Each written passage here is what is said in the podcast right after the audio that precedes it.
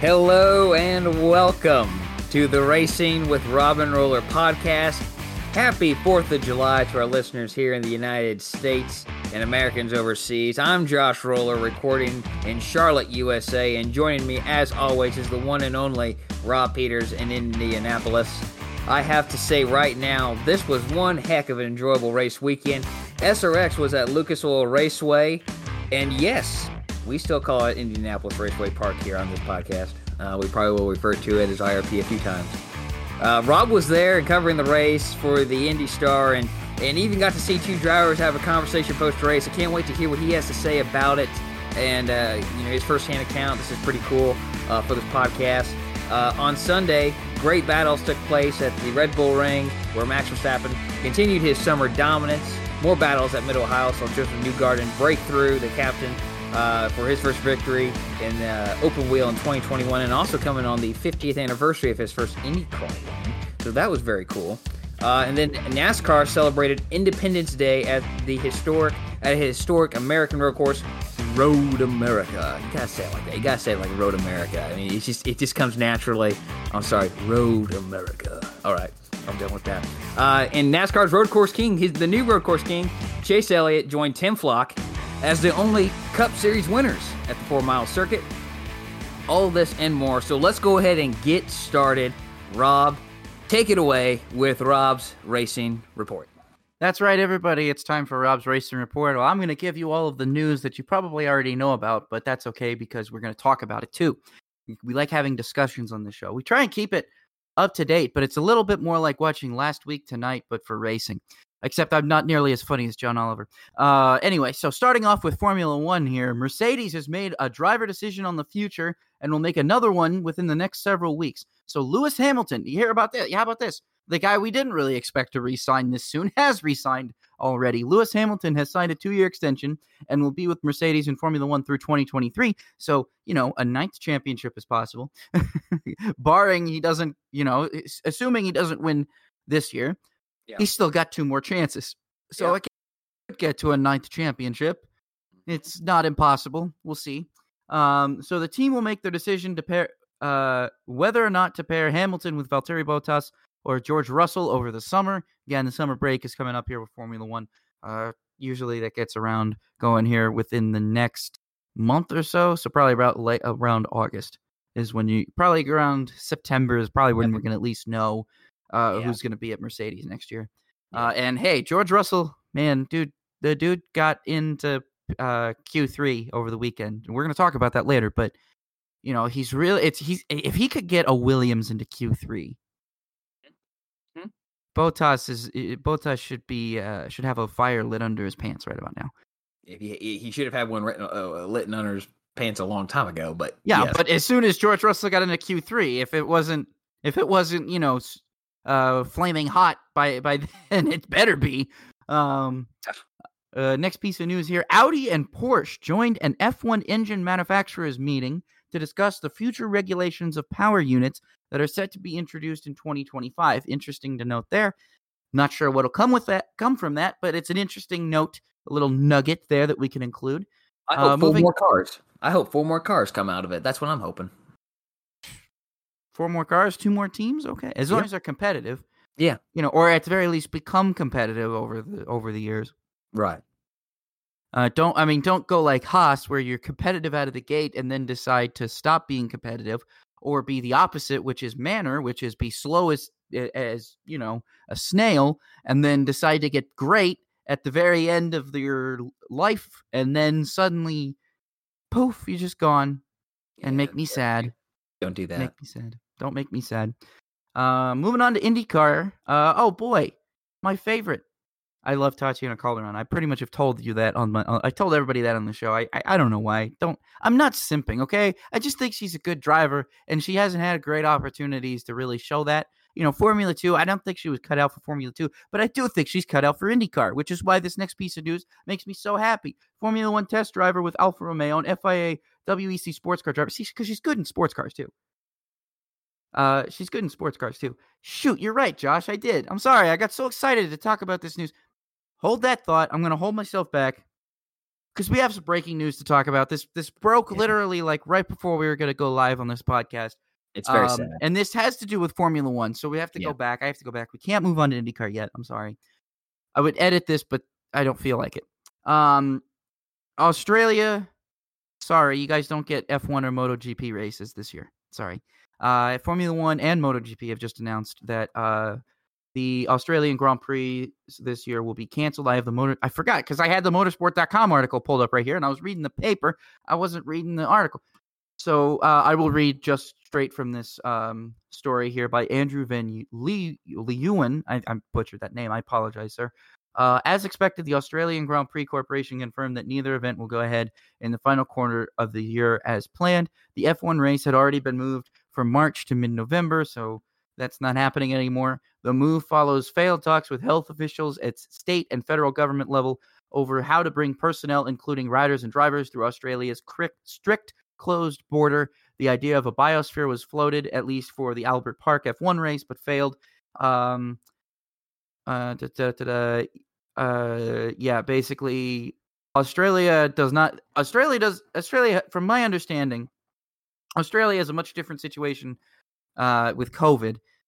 This is my very basic understanding, but they're having difficulties agreeing to how to do a vaccine rollout, which is delaying a lot of things. Um, you know, when you don't have a vaccine, even though you social distance and even though you wear masks and even though you've more or less eradicated it in the country, you still run that risk of reopening that whole can of worms by allowing for um by allowing for outside uh entries from other countries and tourists and foreigners and whatnot. So i understand it. it's unfortunate that this is the case. You know obviously it's disappointing that you know you, australia is having these difficulties and I, i'm sure it's all down to bureaucracy at this point or politics uh, it always is. Is.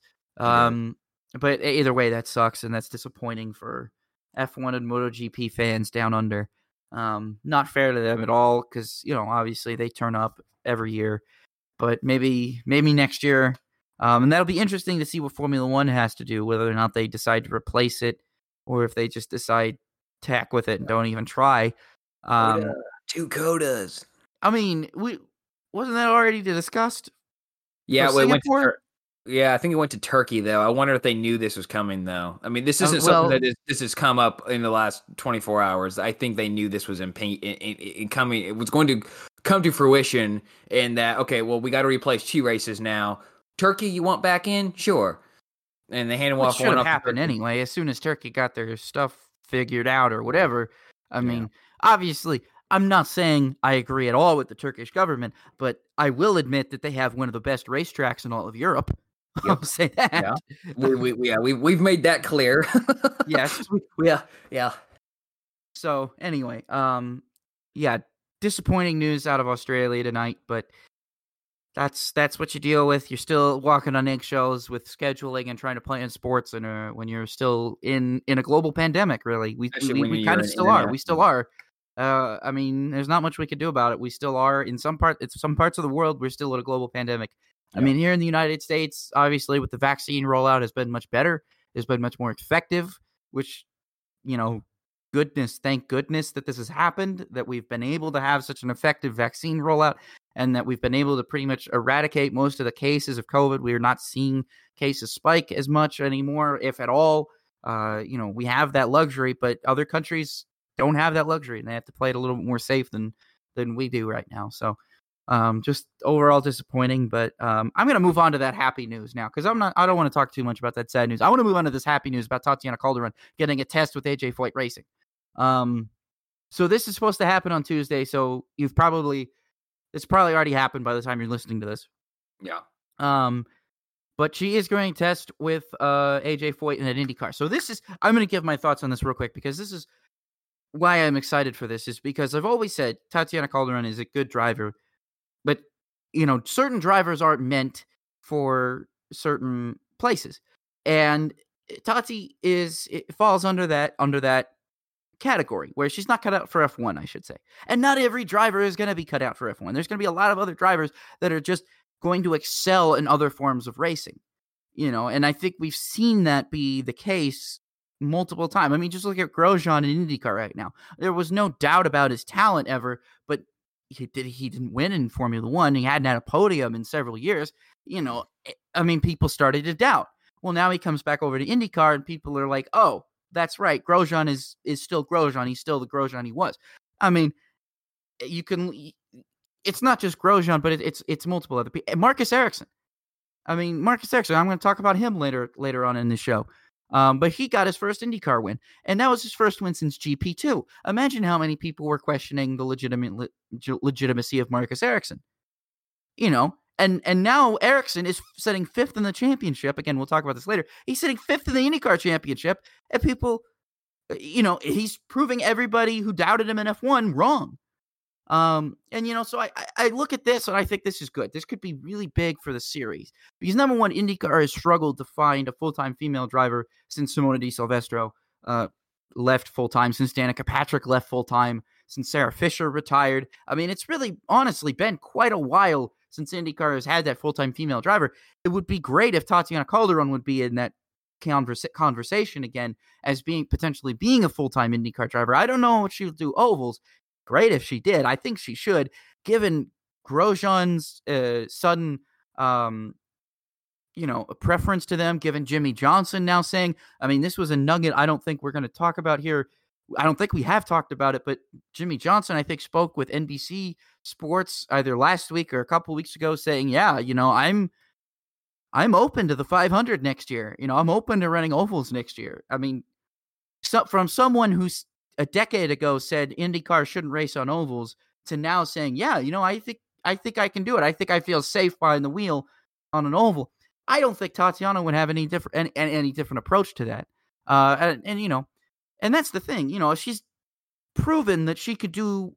There, there's a lot. There's only so much you, you, certain drivers can do with terrible equipment. But I think Tatiana has proven that she can do a lot with bad equipment. Now, F2, I'm going to ignore F2. I'm going to focus on F3 and Super Formula uh, more so because that's where really her equipment was really bad, and she did relatively well in those. In, in, in those, I mean, Super Formula is she's still not the best, but uh, you know that team is struggling. But she has been on a an upswing. At least she was before she before the last couple of races because she hasn't been able to race in Super Formula the last couple of years. I know I'm going on about this, but my main point is this is good. This should be good for the series. This is a good thing that I think we should all be happy for because I think a lot of us who've watched F3, F2, F1 feeder series for a while, you know, we kind of feel like Tatiana is is pretty good, but hasn't really had the opportunities to show that yet. And she's getting the opportunities to show that now in WEC. And last year she was in ELMS. She was getting the opportunities to show that as well. So just just a good feeling. I hope the test goes well for her, and I hope to hopefully see her in an IndyCar uh, if not later this year. Hopefully, uh, you know, I hate to be this guy, but you know, you can't really be worse than Dalton Kellett right now. I really don't think he could be worse than Dalton Kellett. I hate to be that guy, but no matter who get if if AJ Foyt looks at this and says, "Yeah, I'm going to put Tatiana in the car instead of Dalton Kellett," I really don't think she'd do any worse. I think it'd be really she'd have to wreck to do worse than he's doing right now. And I'm sorry if Dalton Kellett listens to the show. I apologize, dude, but he's just not very fast. I mean, when you're getting beat by Jimmie Johnson, who is also just not very fast, I, I, I don't know what to tell you, man. I just, I don't know. You got to look yourself in the mirror at some point. I mean, eh, I, I do it. I do it. I look myself in the mirror and tell myself, you would never make it as a race car driver. That's why you're sitting here talking about it. I'm going to move on. Roger Penske spoke with Racer this weekend at Mid Ohio, and Penske said the schedule will likely be between 16 to 18 rounds next year. Uh, and now he is looking at more ovals and even name dropped Iowa in the Racer article. Now, he hinted that IndyCar is open also to a shared date with IMSA at the Indianapolis Motor Speedway's road course, uh, as rumors of an endurance race at uh, IMSA race at IMS road course continue. Again, this would be rad. This would be awesome. I've wanted this since uh, IMSA left the first time. If we, I mean, the doubleheader with NASCAR is already is cool. I don't really want to bring IMSA into that because I want IMSA to have its own yeah. thing, be its own thing. Because that was the main reason why they left the first time, I believe, was because they weren't really the priority on the schedule at IMS. It was more about the Brickyard and the Xfinity race. Um, you have something I, to say, Josh? Yeah, yeah. I, I, was just I was just going to try and get in here. I think it'd be cool. Um, I know the. I know it's cool to have the GP open the month of May. Um, for you know, just for everyone sort of making that migration to Indianapolis for the 500. Uh, I, I don't I don't like having two races on the on the on the road course there for IndyCar. I, I hope that that second date goes to a to an oval next year, wherever that is. Um, but I would like to see IMSA definitely get like a 24 hour race there. I think that'd be so cool. Uh, and and for IndyCar to kind of like have have them start like at noon on a Saturday, have IndyCar run their race, and then IMSA run their race starting at like 4 p.m. or something like that. Um, and run Saturday to Sunday. I think that'd be really really enjoyable, and I really hope wherever that slots on the schedule. I feel like that would probably be a July time frame. You know, if NASCAR continues to be in August there. Uh, but but either way, I, I, that's what I'm hoping out of this. You know, personally, Oval, ovals is obviously good too. I, personally, I don't hate the idea of the Harvest Grand Prix. I was a little bit con- concerned about it, but last year it kind of it kind of turned me around. I was like, you know, hey, it's kind of cool to have IndyCar racing down here in October, but if now it's like in August. Schedule. I, I if it let, let let's say hypothetically if they did do this, I would actually prefer that to happen in like September or early October because okay. I feel like that would be a good time. You know, it, it'd be a lot cooler.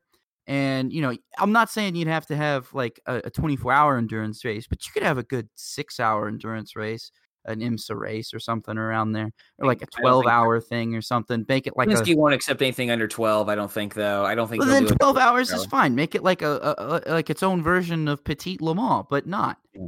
You know what I mean? Yeah. yeah. You know, it, it, the it's it's it's 12 hours of Indianapolis. I think that could be that would be neat.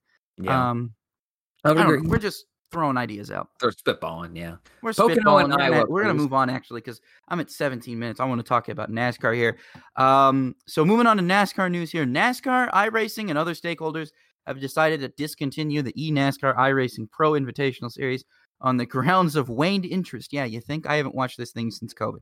Um, uh, being honest, there, the original 10 race schedule only saw the first five, um, all airing on FS1.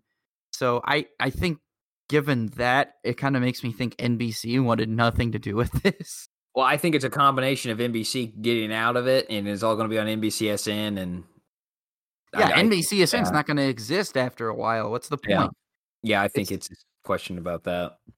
I I mean, look, like I said, I said I haven't watched this thing since COVID. As soon as Darlington and May rolled around, I was like, I I don't care about the e NASCAR anything. Like I know I have a lot of friends who do. I have a lot yeah. of friends who are very who are hardcore sim racers. I have a lot of great friends in the business. I even have friends who cover e NASCAR stuff, and I respect everything you do. I wish I could get into it like you guys do. You know, I love sim racing, but the fact of the matter is, if I'm not in the sim race, it's really hard for me to care. And I don't have iRacing. I don't have a computer that can run iRacing right now. If I do, if I ever do get one, if I ever do have one, I'm sure I'll care a lot more about it but right now it's just really hard for me to take time out of my day and and sit down and watch a sim race yeah. even if it's literally a bunch of people i know.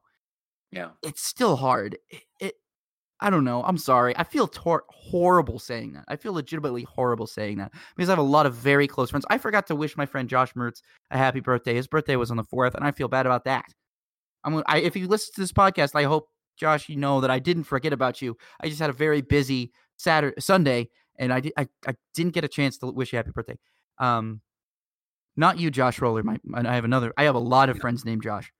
Um, but that, but that's more of my point. It's just it's it's hard for me to to watch a lot of sim racing stuff. It's not that I don't appreciate it. It's not that I don't appreciate what these guys do. It's not that I don't appreciate the talent and skill that it takes. It's just it's not really my cup of tea unless I'm involved in it. And, you know, like I said, if I got iRacing and I was a hell of a lot more involved in it, yeah, I would probably be a little bit more disappointed about this. But to tell you the truth, it this doesn't really bother me as much as I think it might bother other people. I don't That's know, fair. Josh, if you have anything to say about that. I, I watched three races. I watched the, the Bristol race, the Dakota race, and the Chicago Street race. I didn't watch it live. I watched it. I recorded it and watched it later. Um, but I, it's it's it's different. Um, I actually find watching the the uh, Coca Cola iRacing series a little more interesting. So I think it's just that okay, great. You know, I see James Davison and Rick Ware Racing winning in a in a simulation. You know, getting some good due for their sponsors or whoever, however many thousand people are watching this. But I find watching the the, the iRacing, the Coca Cola iRacing series, a little more interesting. And I wonder if that's kind of what they're seeing as well, even though the numbers aren't pulling, you know, the same amount of people, and it's not getting aired live, but it's I going. think- I it's think going you're get to more right on that. audiences.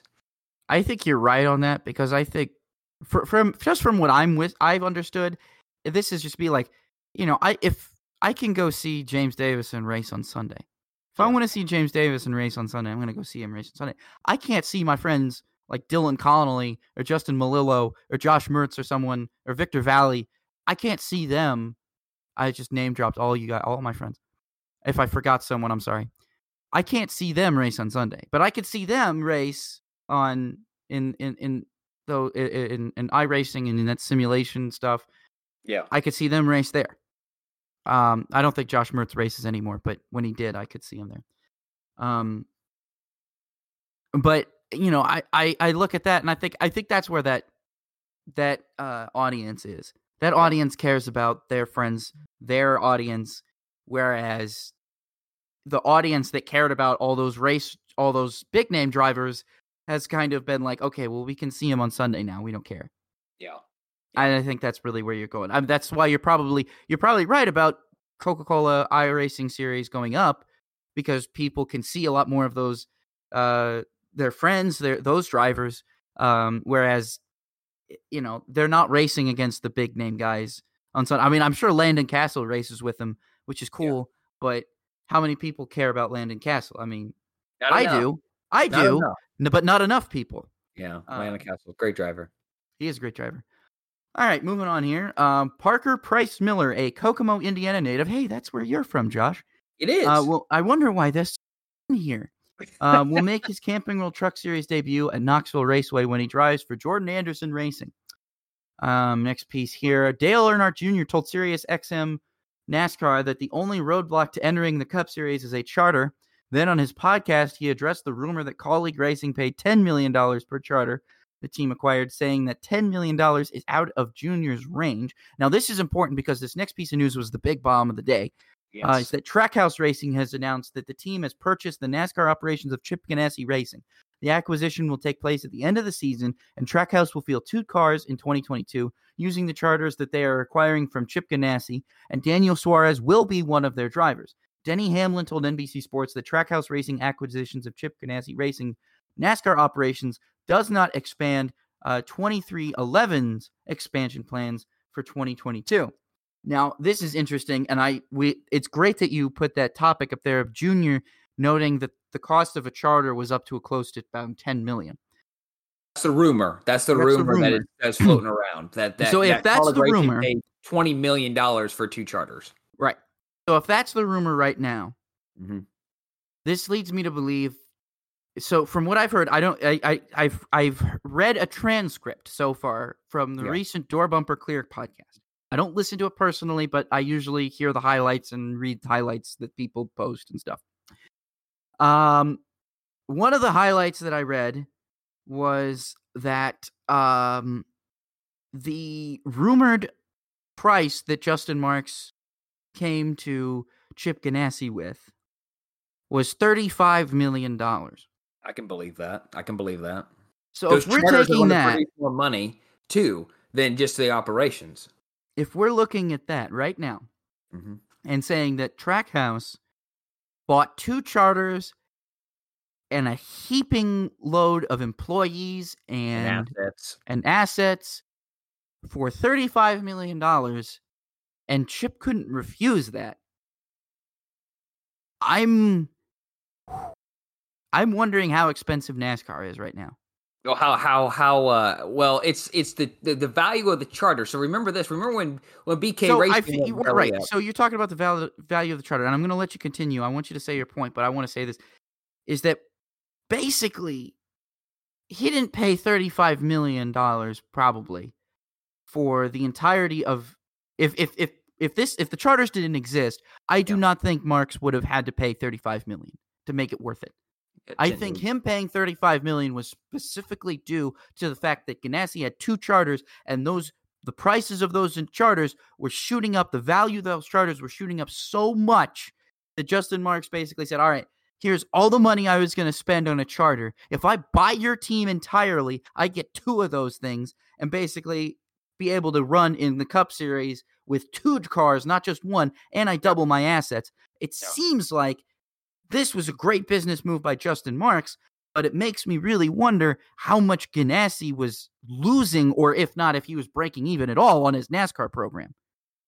Well, very great point there. I think, well, the goal in the Xfinity Series and Truck Series is to break even. I don't know what the goal is in the Cup Series. Just simply to win a championship at all costs, probably. But if you remember when when when BK Racing went belly up, I think I think it was Front Row who bought that charter. It was for like two million and change. All right. And that was for a charter that really wasn't getting that much money because the value of a charter is based off of the your your rolling five year. I think it's five years. Your rolling five year owners points position. Well, those two Spire owners points positions weren't that much. All right. So if Kaulig bought those two charters for a total of, you know, 20, 20 million range, Ganassi's two charters are worth more than that because they finished higher in the owner's points. All right. Well, think about where Gibbs's charters are worth. So yeah, the charters. So what this? What we we, we bashed the charters, but it wasn't coming to fruition what what, what they wanted to to do until now. All right. So it took them five years to finally get going what they wanted. So now you're looking at it. I would think if the Gibbs charters, okay, oh, the Gibbs charter's got to be worth. If if if those two Spire charters are worth ten million apiece, the Gibbs charters have to be worth at least what? 15 15 apiece? 18 apiece? Something like that? So you're looking at this so you're looking at the gibbs organization let's just make it an even 20 let's just say they're worth double because they did finish higher. Let's say six the, the, the four charters at gibbs are worth 80 million dollars all right, eighty million dollars together, and you know one is one's going to be worth more than than the fourth one. So basically, what you're saying here is, in order to buy, in or if you're going to buy the team outright, yeah. you're going to end up paying more for these two pieces of paper, however many pieces of paper yeah. the charters are on, mm-hmm. than you are for the entirety of the team building, the building. labor, the, yeah. capital, all of that. Oh yeah, Oh yeah, I, I I believe so. I would say again, I'm not a money person. I have no idea. I don't want to offend Joe Gibbs Racing um in any way. I'm just taking this at a guess because I don't know what all they have in in in there in as far as assets go.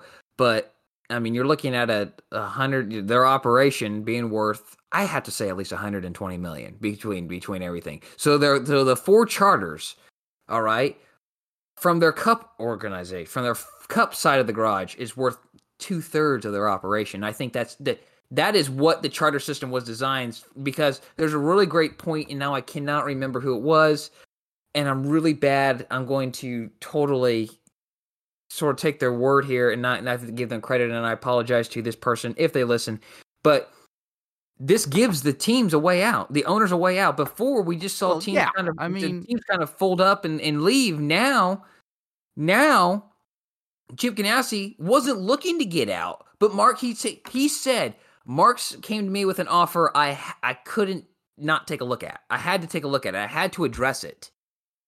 And that to me says, okay, well, if this one person walks up and says, "I got 200 million dollars. Can I buy your team?" Okay. Yeah, my team's worth 150 million. Go ahead. You want to end that bad because you think that you think that that's where the market's at is 200 million dollars? I mean, that's that's what I don't like though, is because the whole thing about the charter system, and I, I know we need to move on, but the whole Yeah. thing about the charter system that bothered me was just what you said was that it, it gave owners basically a get out of jail free card if they ran their organization into the ground. You know, But- Rob but Kauffman ran his organization into the ground, and now But what does he get out of it? He gets money he, and gets to retire nicely instead of having to be responsible for his own financial misdealings. But did you think that I can't remember his name now, and I, I feel like his last name was Devine, the BK Ron race Devine? owner? Rob, yeah. Do you think he got his money back when he? So, of course, he got. His, he was in. He was in debt. He was in do you think- financial debt. No, of course Yeah. not, because No one got the money. But but Chip Ganassi Racing did he? he had did way more debts. He had way more debts than CGR and Rob Kauffman ever would. He had, Right. and that's the thing. Kauffman basically did this because MWR failed. Right. If MWR doesn't fail, Kauffman doesn't come up with this decision I- because he's not because the whole he's he's upset and gypped because MWR is failing. He's more mad about the money he's losing than the fact that Michael is Waltrip is losing his livelihood. Michael, a bunch of people are losing their jobs. Drivers are losing their jobs. You know, engineers, crew chiefs, all these people are losing their jobs. Kauffman just wants to get some money out of it because he thinks he's entitled to it for some reason. No, buddy, you sunk the money in there. If you lost the money because of your own misdealings, that's on you. You got to own responsibility for this. So he comes up with this idea. Oh, how about this idea? Because in case I ever screw up again and run my team into the ground again, then this is how I'm going to get out of jail free because everybody's going to give me money for my charter. It- That's again, what just like- bothers me. Yeah, I, I, and that's a fair thing, and I think you're, I think you have a point, but also the market has to be there, you know, and and the market, eighteen months ago was not there. Now the market is there, and and Chip Ganassi, I don't think he was looking to sell in February, but when Mark says, "Hey, here's, I want to be in this this bad, here's the number," you know, I think that I, if if you if you uh if you own a business and, and you're not really looking to sell, but someone offers you a ridiculous amount of money for it, and you feel comfortable selling it and putting the people, your employees, in their hands, you're going to consider that offer. And I think that's what what is finally coming to fruition with this new renewed interest in motorsports and, and specifically NASCAR here that these charters are finally doing what the franchise equivalent in other major sports are that if you want to be an owner in the NFL, you have to pay whatever the market is for that for at least that team in combination of the interest in the sport. You know, and I and that's going to be at least 900 million dollars my guess is. All right, just because of you know, that's the 900 that's the 900 pound gorilla in the sports world. All right, Rob, unless you have anything to add, I think we need to go ahead and move on to the feature. You're, ready to move on. Let's move on here. Uh, because speaking of Chip Ganassi racing, because Chip Ganassi is exiting the sport, we have decided to do favorite Chip Ganassi NASCAR paint scheme uh, for this week's featured paint scheme. So, Rob, why don't you go ahead and tell everyone uh, what paint scheme you selected? Yeah, so uh, this one is a really tough one because there was a lot that I had to pick from, and there was a lot that I really like Yeah. personally. And and so this one is going to be a little bit different because most people would think, oh, you would pick a car of yesterday, right? Of course you would. You would pick a car that ran between 2001 and 2007, right? Naturally, right? Anybody would, or at the very least, uh, you know, a, a nationwide car from uh from that time period up until 2010, right? You know, you would pick the nah. No, no, no, no. I am actually going with a very, very different one, and one that I've actually liked for a long time, and honestly preferred over every other paint scheme that was sponsored by this company. Uh, so I'm going to pick Dario Franchitti. Yeah. By the way, how? Hey, you remember when Franchitti was in NASCAR? Because uh, I, I Franchitti does. He talked about it in the SRX race, and I thought that was kind of interesting. I felt like that was the first time he's mentioned it since he did it. Yeah. Um, so uh, Dario Franchitti ran uh, this car at California in February in 2008, the same race that got postponed from one day to another. Casey Mears flipped in it, and it was all crazy or whatever. Yeah, very um, crazy race. and uh, it was Sam Hornish that went underneath him. That's right. Mhm. I, I I- almost said it was Dario, and I was like, no, no, it was another open wheel guy who didn't need to be in NASCAR at the time, who was wasting their prime in NASCAR. they could have, I swear, Hornish wasted his prime, in NASCAR. He could have, he could have gone on and won more 500s. He could have won on more IndyCar championships, but he wasted his prime in NASCAR, and that's that's his prerogative. That's I I, I argue that Danica did the same thing. Totally Yeah. could have won more races in IndyCar. Totally could have you know, had more success there, wasted their career at NASCAR, whatever. You know, it is what it is. At least Dario had the sense to come back. At Yeah. least Juan Montoya had the sense to come back. Yeah. Yeah. We couldn't get Tony Stewart back in one. We got him to do a couple of doubles, and again, he showed what he could do. Should have probably come back, but whatever. I digress. Um, but so this was a one-off because Dar- Dar- Dario struggled to find sponsorship this season, and that wasn't that wasn't really that was like kind of the, the flavor of the month back in 08. You had the uh, the recession, you had the housing Yeah. crisis, and all that stuff. Once that Yeah. hit, I remember once my dad lost his job and all the other NASCAR teams started merging. I was like, shoot, man, are we in the Great Depression again? I don't know. I was too young. I was too young. I was 12. Um, but my point is, uh, this this car it was a Target sponsored car. So Dario had Target on the car, and Reed Sorensen ran tar- the Target sponsored car primarily during this year. God, can you remember that Reed Sorensen racing for Chip Ganassi? How did Yeah. this happen? How did that happen?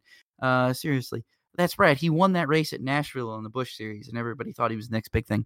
Um, anyway, uh, yeah. So it was a complete inverse of Reed Sorensen's target paint scheme. Sorensen ran an all red scheme, whereas Franchitti had a all white scheme, and the all white with the red accent stripes along it, much like Sorensen had the red car with the white accent stripes.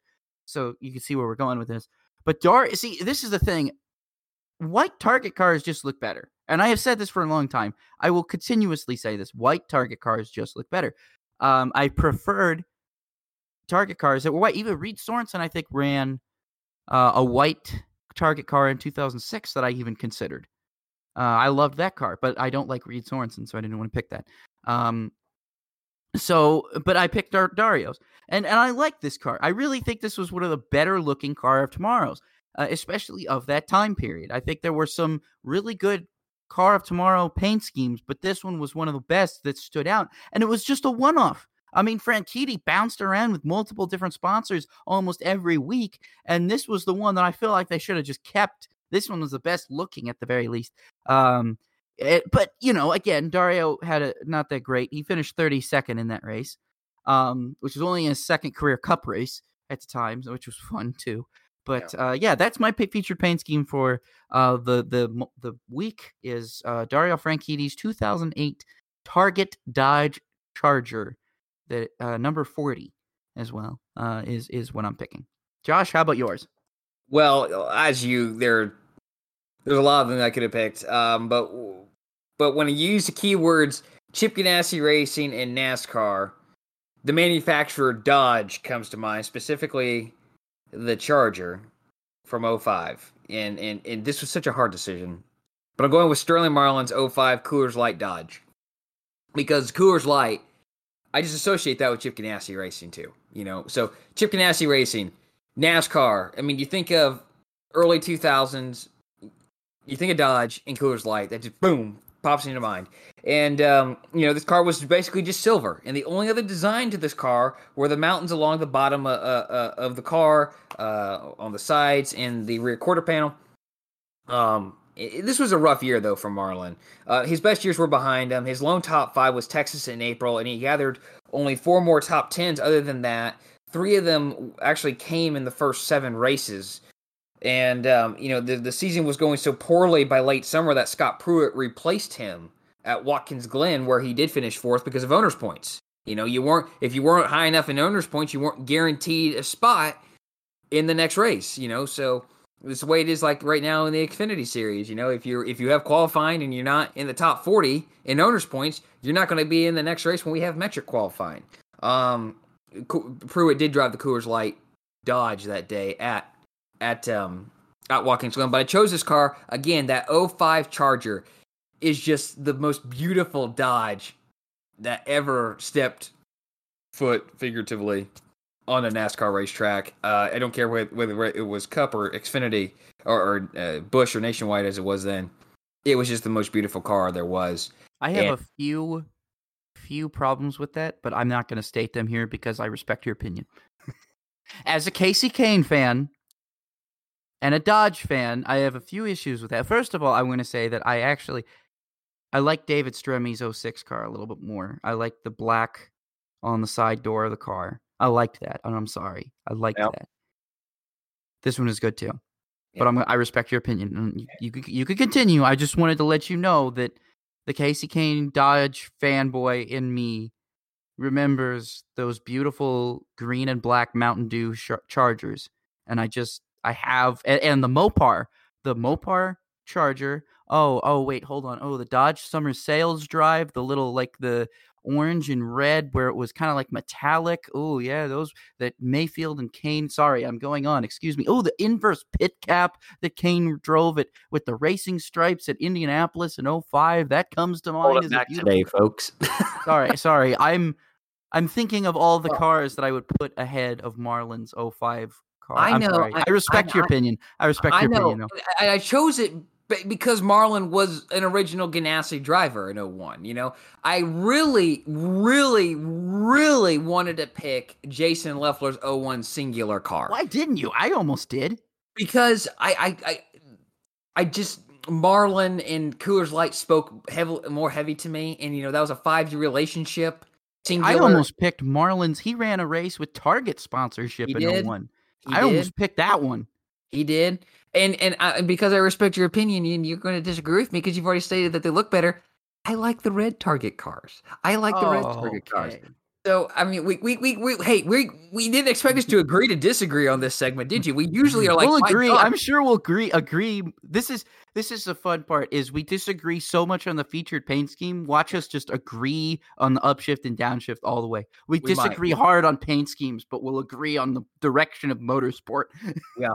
And usually it's the other way around. And usually it's the other way around. So hey, because we are we just we just eclipsed the 41 minute mark here.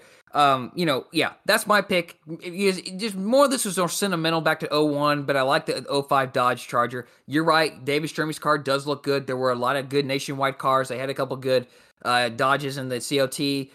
Primarily didn't choose that because COT was oh my gosh, terrible. So let's move on here. The first race we're going to talk about today, Rob, you were there, SRX at Indianapolis Raceway Park. I'm sorry, the oval at Lucas Oil Raceway. Uh, Rob, tell us about your experience. And I hate to tell you to keep it short, but let's let's not let's not discount. Well, I, I don't want to let our, uh, you know, I want this to gotta let them almost be like a big exclusive for our listeners. It is. you know this so is one of our because you know we don't really usually like interview a bunch of people on here so Yeah. like we need to have like an exclusive moment This and is this can be like the exclusive rob describes srx at lucas oil raceway because i was it. the only person there from the indy star that i understood i think that we sent somebody else i didn't see him i saw him once and then he, i thought he was a photographer no he wasn't because they used my pictures in the paper i don't know what he was doing there um but uh, I didn't see anybody else in the press conference in the in the media center. There was only one o- older gentleman who was the only other person there, um, and then everybody else I think was down on pit road. So I spent some time on down on pit road. This was probably TV. well, yes, I was on TV. you were on TV. You, you- you can if you watch the very end of the broadcast, you can see me uh, poke my head behind the board and get on behind Ernie Francis Jr. when he's being interviewed after the win, and then you can also see me capturing uh, Castroneves and Scott Speed uh, having a confrontation, which I'll talk about in a little bit. Uh, but anyway, so it was it was beautiful night, absolutely beautiful experience. I couldn't have asked for a better uh, better opportunity than that night. I think I'm so thankful to uh, Nat Newell for the opportunity to do that, uh, eh, cover that. But I think the most interesting thing I, I I noted about it, and then Josh, we talked about this in the um before the show, is you know it, it, SRX driver availability is not like most racing series. You know, it's it's a little bit more difficult, and probably because these drivers are doing other things uh, in their lives, they don't really have the time to sit down and do an SRX interview. You know, I was fortunate that I was able to sit in on a Zoom press conference on Wednesday, but you know, I didn't really have an, a great opportunity to talk to a lot of drivers after the fact, um, after the race, before the race. Just really Wednesday was the only time I got a chance to talk to anybody, and then the only people I could talk to were Bobby Labonte, Elio Castroneves, and Bobby Santos III, which is fine. It's a fine selection of drivers, you know, differing opinions on different questions, which was great. But you know, I would have liked to have talked to Ernie Francis Jr. I would have liked to have talked to Tony Kanaan. I would have liked to talk to Willie T. Ribbs. You know, I would have liked to have conversations with these people, but you know, a- anyway. Um, so like I said, I, it's just me in the media center. Which, by the way, they don't turn any lights on up there. I don't know if you've ever noticed this, but they don't turn any. There were there were very dim lights. They were like I think I have. If I had to, if I had to guess, I think there was like four dim lights on in that media center, and if my work computer didn't have backlit keys, I would have been probably SOL writing that because I couldn't see anything but my uh key, but my screen. I really could. I could see my keyboard very well. It was very dark in there. Um, once the TVs got turned off after the race, when I was writing the story, uh, it was even more dark. It felt because I think the TVs were most of the light was in there. Um, You never thought you had anyway. to bring a portable lamp with you to to to write a story, but Rob, you are making the example of something to tell your you, the next time. I, if you ever if everyone ever calls you, hey, you want to be a guest lecturer here? Hey, essential portable lamp. bring bring a source of light. Bring a source of light if you go cover a race at Lucas Oil Raceway anytime soon Yeah. or at IRP. But anyway, so it was great, great opportunity though. So I went down before the race, um, and uh, it went. To, I should say I went down to the pit road before the race. Got to see a lot of the pre-race ceremonies. Uh, Paul Tracy actually got delivered. I don't know if you saw this or caught this, but Paul this, Tracy yeah. did his driver intros from the back of a police car in handcuffs. Genius. I mean, this dude. I mean, he is playing the heel perfectly. To use a wrestling term, he is playing the heel perfectly, uh, absolutely perfectly. yeah. Um, yeah. He is literally the heel of SRX. Everybody hates him. Everybody has a has a feud with him going. You know, everybody wants to beat him. Everybody wants to crash him. I mean, it, it feels like I'm watching a wrestling show. Yeah.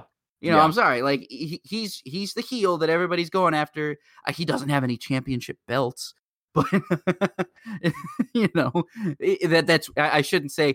I should say the 03 CART championship is not worth a whole lot. call me when you uh, have the 04 through 07 ones, which actually had Justin Wilson, AJ Allmendinger, um, you know, Gr- Sebastian Bourdais. drivers that were, you know, good and worthy of that title.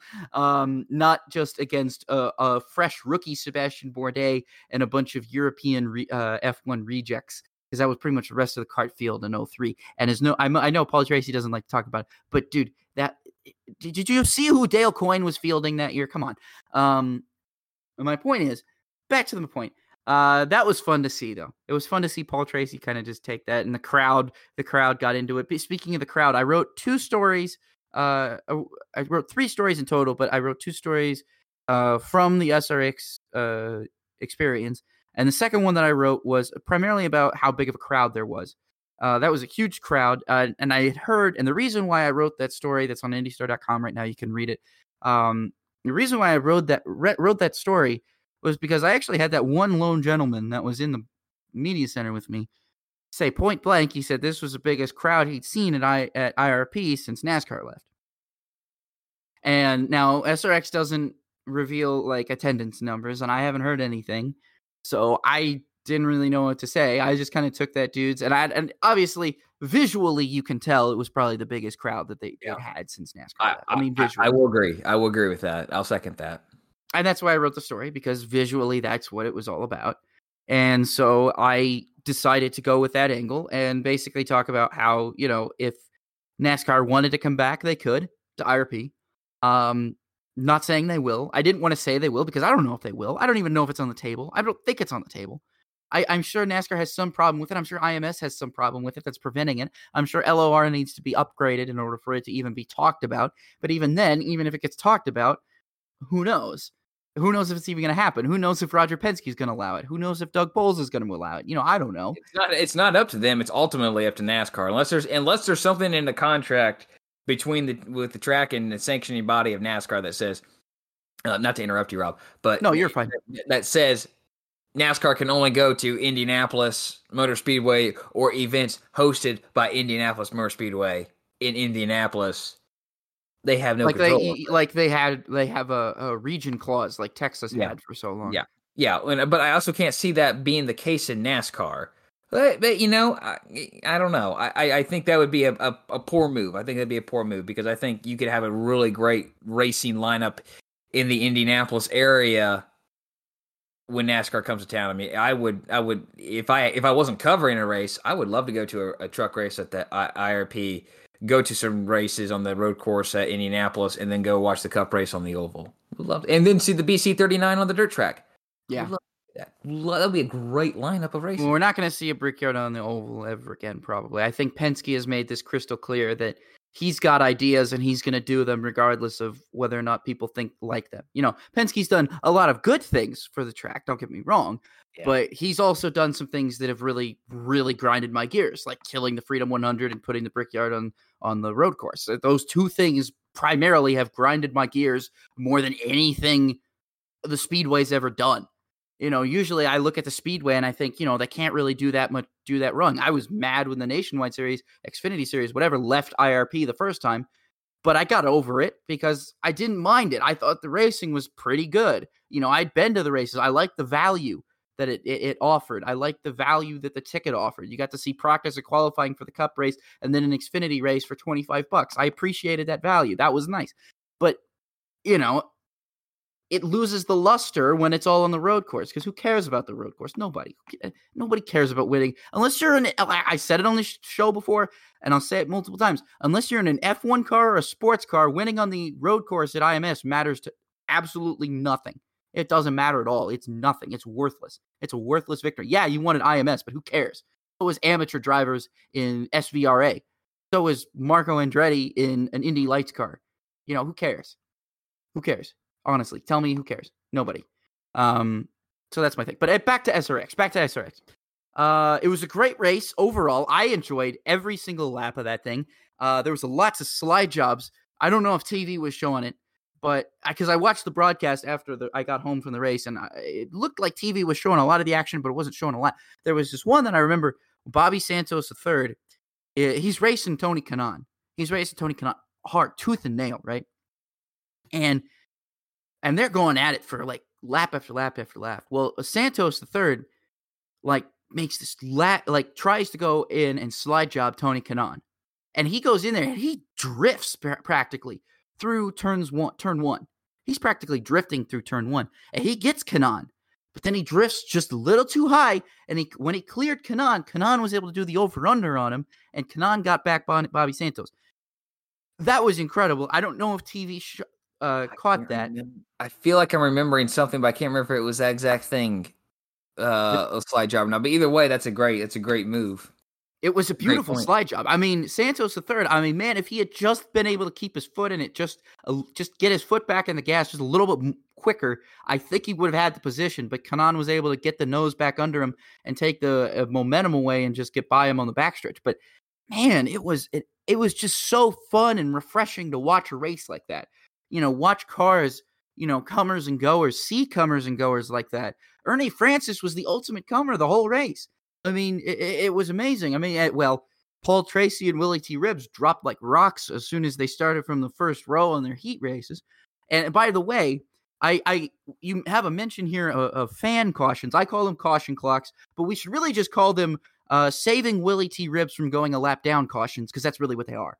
Um, I've noticed, I noticed on multiple occasions that those cautions were thrown specifically when Willie T. Ribbs became at least a half a lap down. Like as soon as he crossed the finish line and the leader would be on the backstretch, as soon as there got to be a delta threshold where the leader was too close to Willie T. Ribbs, they'd throw the, the caution flag. And it's it was like it was like that every time.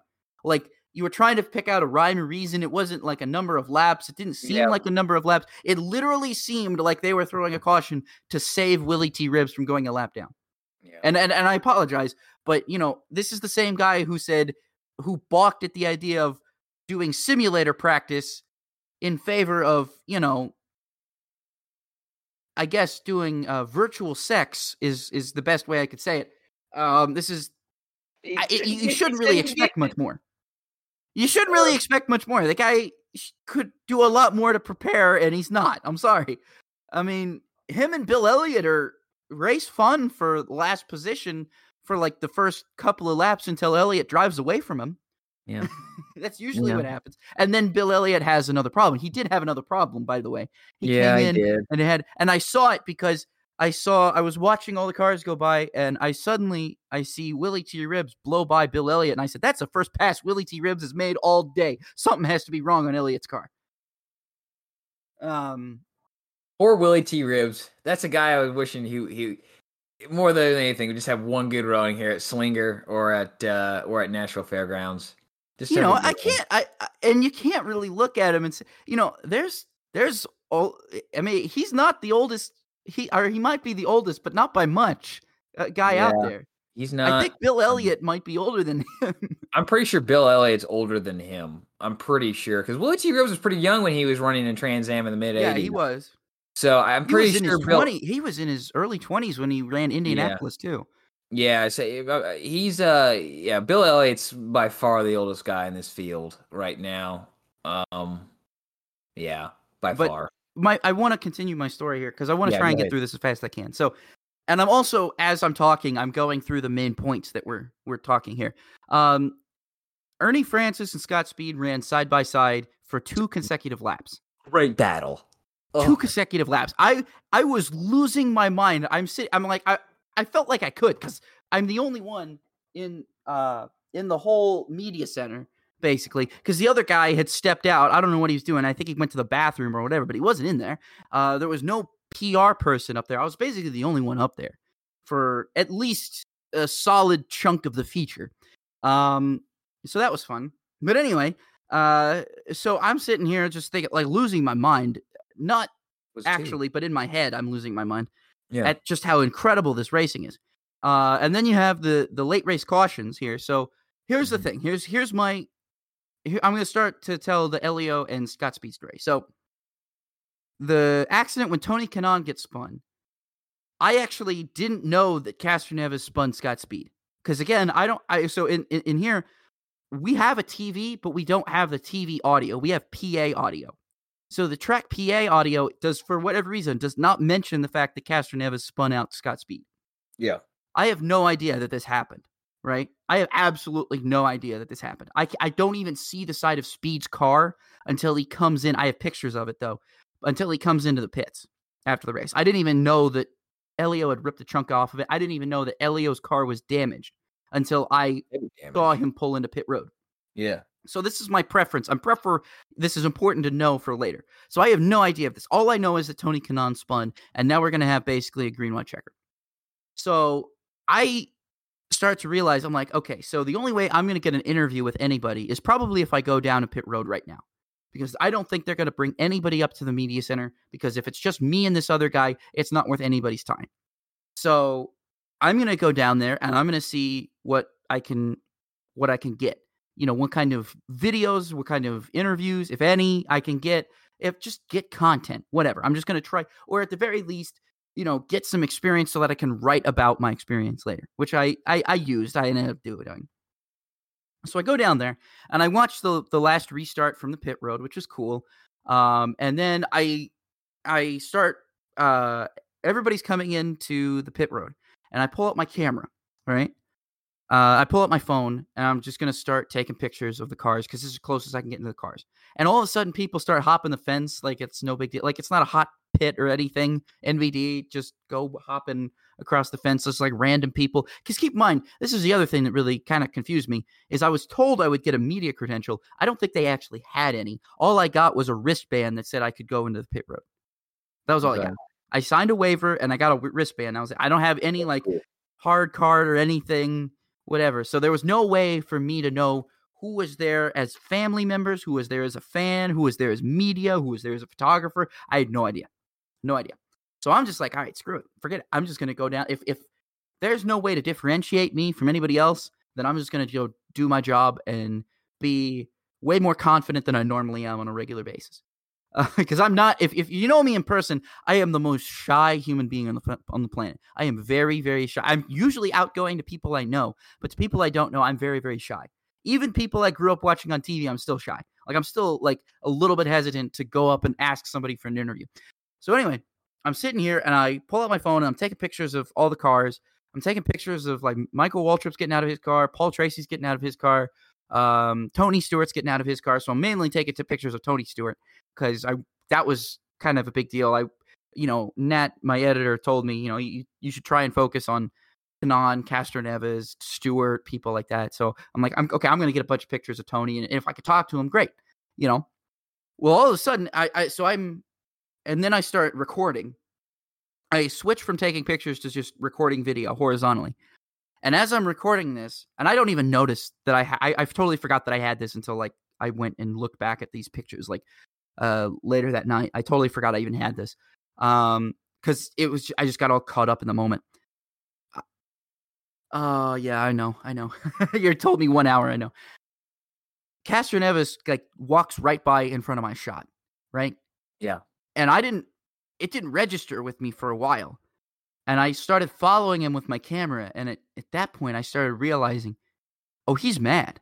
He's mad mad. He's mad at somebody." And keep in mind, I had no idea that him and Speed had tangled. I still didn't know. Like I knew that they had gotten together earlier, but I didn't know that Helio spun him out under caution. I didn't know that. So I just see Helio walking by and I just think, okay, he's mad. He's mad about something. I, I should just go follow him. Yeah. So I pull my phone back into camera mode. Keep in mind, I'm trying to keep recorded at, at, at 4K, 60 frames per, per second. Uh, Twitter butchered the quality, so it looks like a potato recorded it, and I'm sorry. Uh, I apologize for that. I wish I could upload the a much better quality pick version of it on on Twitter, but I can't. Um, and so Helio walks by and I just start recording, and my dumbass doesn't think to put it out of vertical mode. I'm recording in vertical mode for some reason. Um, and I'm, I'm recording this, and I'm just like, this is incredible. You know, and I, am trying to get closer because at this point, I, I'm still not sure if I could just cross the pit wall. Like, I know there's a bunch of people that are, but, you know, I, it's still kind of like an active racetrack to me. I don't really want to take that risk and get in trouble. So I'm gonna, just going to stay behind the pit wall for right now. And that's when this guy gets in front of me, and I have to start moving the camera around to try and hear what's going on, to see what's going on. But anyway, so I get that, and then it takes forever to upload. And then when it finally uploads, it starts going viral. And I realize later that TV didn't pick up like any of it. Like P- TV didn't pick up any audio. I had the audio. Yeah. So I'm the only one, to my knowledge at least, that has audio of this, or at least some audio of this fight, of this confrontation. Not really a fight, confrontation, I say. It was a conversation, confrontation. Conversation. So I'm the only one basically who's putting out audio of this, which is insane to me. Like this has never happened before in my life. And I, I'm still waking up, I'm still looking at this today. I pull up TweetDeck and I, I swear, oh God, yeah, David Land liked it. That's how I know I've made it, right? Uh, the guy that I do nothing but insult on a regular basis, not just in my own private life uh, liked my tweet. So I bet you, I, I, doubt he's listening to this, but if he is, sorry, David Land, I got I got a bone to pick with you. We can talk about it later. Um, but yeah, so a lot of people. Oh, Matt, I woke up on Sunday morning to find out Matt Yocum quote tweeted it. Um, awesome. I found that out. Uh, that was kind of cool. Um, I'm trying to go through and trying trying to find more more or less famous people who have at least liked it or retweeted it. Um because i know that because i know i texted my i texted my editor i texted nat and i was like we need to get the the sport the star sports um twitter account to retweet this immediately because this is this is this should go viral and this is the only viral tweet i've ever had in my life. Um for for to be completely honest with you i gained only three followers out of it which sucks i really expected more um and i think i'm I, as i'm going through this i'm i'm pretty sure Matt Yocum was the most famous person to re- retweet that. At least I know a lot of other people who, who retweeted it who have large followings, but I think Matt Yocum was the most most well known um person but yeah it's always interesting there's there's there's under the tweet there's people getting fights over petty stuff i love reading right. the quote tweets from uh um i love reading the quote tweets from brazilians there here it is this a Brazilian fan quote tweeted it with a giant like text based middle finger towards Godspeed. I just I love that that got me. That got me. I love the fan reaction to it. It's like it's not it. even it's not even that big of a deal. Like it's it's really not something that needs that warrants that kind of reaction. No, but I love it anyway. I love yeah. the passion of fans. Uh, um, racing fans, we're all special breed. Okay, Mark Janes liked it, but he follows me on Twitter, so I don't feel like that's as special as normal. I feel like he would have liked that no matter what, because just because he follows me. Um, yeah, I think that's it. I think that's it. Um, but anyway, yeah. So I had a great time at SRX. We had a great oppor- we had a great opportunity to to cover it. Um, I'm so happy to be able to talk about it, and that's really, um, yeah. Bet you said down here, Bestwick said there would be fireworks. Yeah, well, uh, Yeah, guys were. all over Brownsburg were lighting up fireworks. So there were literally fireworks on uh on track and in the air. And the actually what was really wild was um in the press con- press box where I was, I could actually see the cars go down the backstretch, and I could see off in the distance the fireworks going off. And you'd see people in the crowds like pointing at the fireworks, and I get so confused because the crowd. Anytime you're at a race and the crowd Yeah. starts pointing somewhere, you think there's an accident, right? No, the crowd's right. pointing up at the fireworks up in the sky, and I'm sitting here thinking, "Oh, did oh man, did someone wreck and I miss it, or did someone like put another slide job on someone and I miss it?" No, we're just pointing at fireworks stuff that we could go Yeah. see tomorrow. But you know, this is actual SRX racing. Point at this stuff. Yeah. That's that's that's the last I'm going to say. Josh, if you have anything else you'd like to add about SRX, please do. Otherwise, we could go ahead and move on to the F1 race in Austria, which I was able to get up early for, uh, and then fell asleep after the race and woke up to the Nathan's hot dog contest. I- Um, I, heard it was weird because it was funny, and I know I'm going to let you do this. I, last thing I'm going to say, I, I laughed my butt off because I had a dream about Joey Chestnut, and that's when I woke up. That's why I woke up because I fell asleep after the F1 race, and the Nathan's hot dog contest came on right after the F1 race, and I fell asleep. And in my dream, I was hearing the TV, and they kept talking about Joey Chestnut. So suddenly, subconsciously, he comes in my dream and starts eating hot dogs. Weird, weird thing happening, right? Josh, te- what do you have to say about SRX, and then we'll move on to Austria. I don't know. I need a five minute recess, Judge. I can't. I can't handle what I just heard from Rob. Um, I'll save a little bit what I have to say for a, a later segment, but I enjoyed the race once again. SRX putting on great stuff. I hate that it's race four of six. We're almost out of it. IRP, Louisville Raceway, great race. Um, uh, I mean, they tried to throw it away for for Ernie Francis there, but I love the speed battle. Honestly, I really wanted Ernie Francis to win that race. I won't lie to you, just because he is this road course guy and he doesn't have this the much uh, oval experience. And Scott Speed has oval experience in from NAS his time in NASCAR. Um, I was okay with either of them winning because I mean Scott Speed's a cool guy. Scott Speed's cool. Uh, I, wouldn't mind that at all. Um, but Ernie Francis Jr. just he's showing he's like, hey, I'm beating these guys who have somewhere in motorsports made their mark, who have made history, um, won championships, won races. So, um, great race again, just fantastic race. So, um, and I think it showed too that hey, a one groove ra- racetrack can be a multi groove, but a one groove racetrack is not bad. I love. I never think. I don't think IRP is a one groove racetrack. I, I'm actually going to argue that. I actually think, and this is just me from driving it in simulators and from watching it on racetracks, but I actually do think there's a substantial two grooves that you can make work there. You can make the outside groove work and you can make the inside groove work. It just depends on how your car is handling and how much you want to good of it. a driver you are. It can very well be an easily a two groove racetrack, and I think we saw that on Saturday. It is Yeah. possible, and you know we saw it in the NASCAR races prior. It was always Yeah. a two groove racetrack, so I, I don't know. uh, you just listen. You know, there's just the people out there. I'm just trying to turn their turn their opinion. Say it is a multi groove racetrack.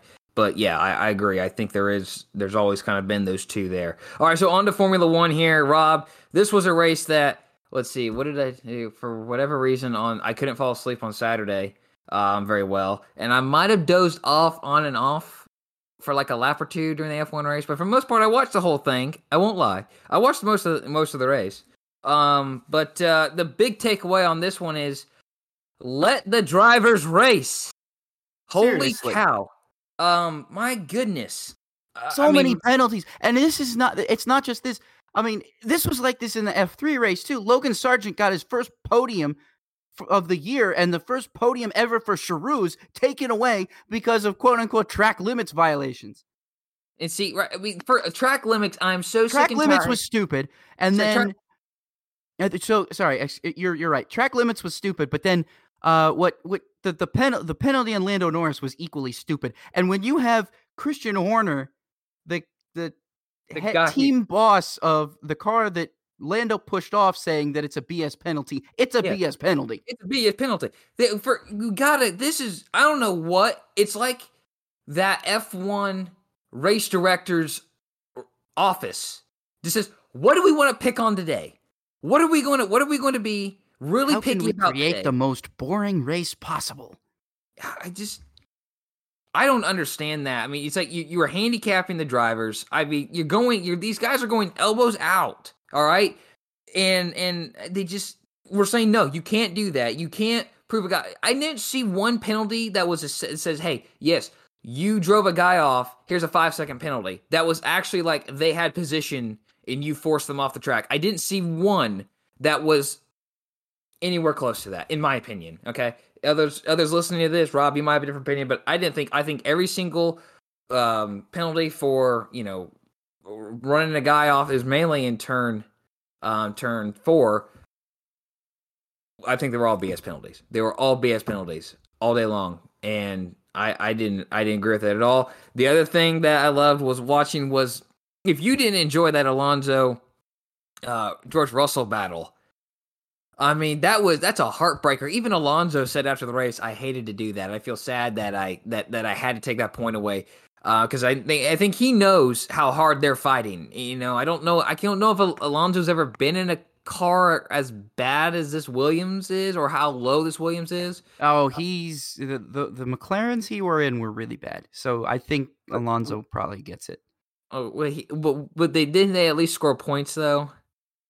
They didn't.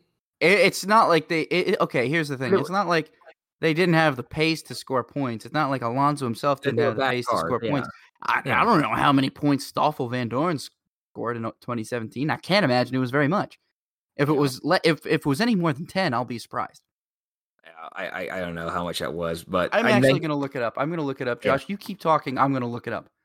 Yeah, I was just gonna say, yeah, that was that was a great battle. I, I- you know, you mentioned the Mercedes making the decision. I think there's just, to me, I think it's an obvious decision, and the reason you're delaying it is there's probably some contract wordage that they can't make a decision before a certain point.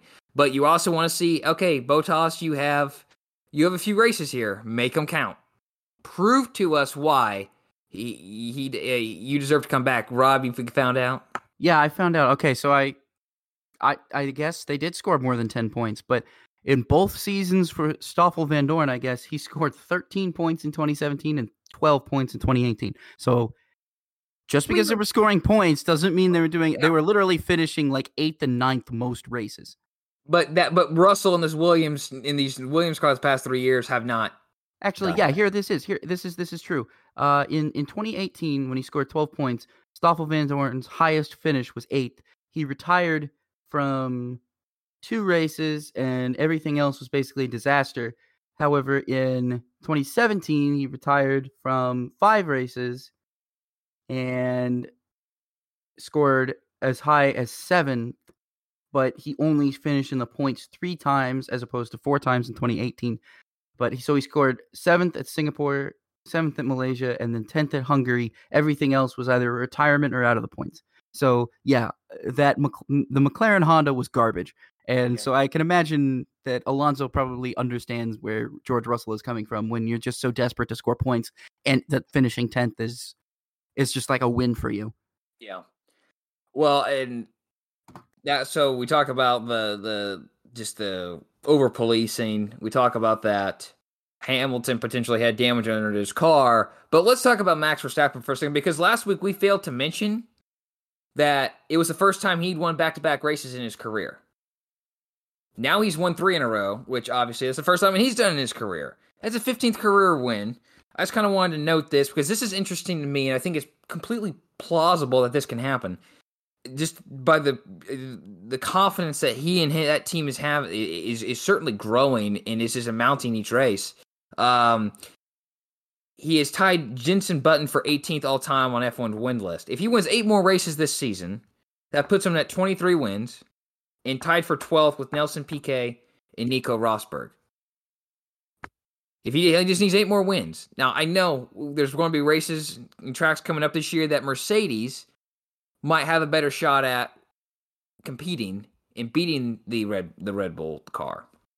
Um, but obviously, you gotta have things go right. Gotta have good pit stops. Gotta might hit your marks, etc., etc.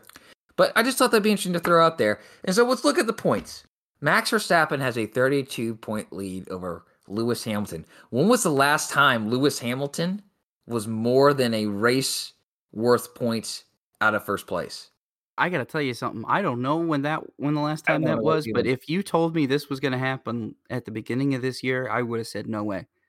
I would not have believed you that Verstappen would be this far ahead of Hamilton. I really honestly excuse me.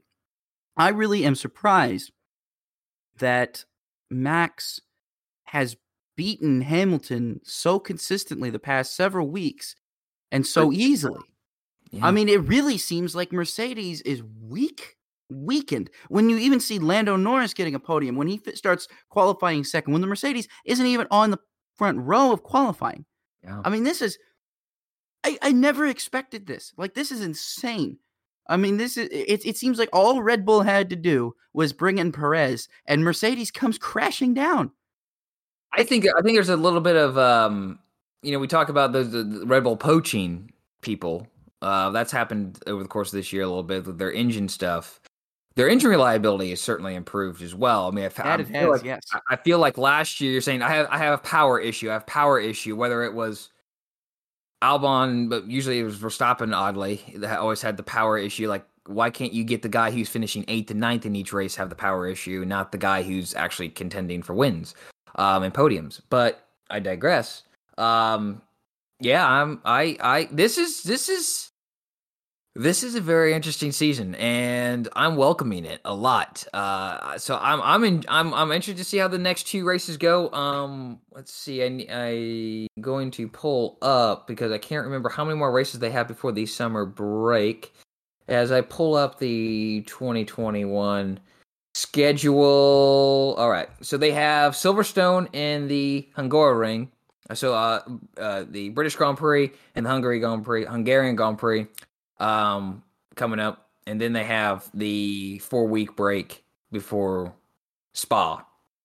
So, uh, and I think we probably will know who will be the Mercedes driver here. So this is these are two key races for not only Hamilton and his championship pursuit, but also for Bottas and in in in his proving his worth to be uh, a Mercedes driver in 2022. So, um, yeah, I'm, I I I don't have much more to say for the F1 racer than that. I mean, it's a solid race. There's a, there's some good racing throughout the throughout the field, despite the over policing.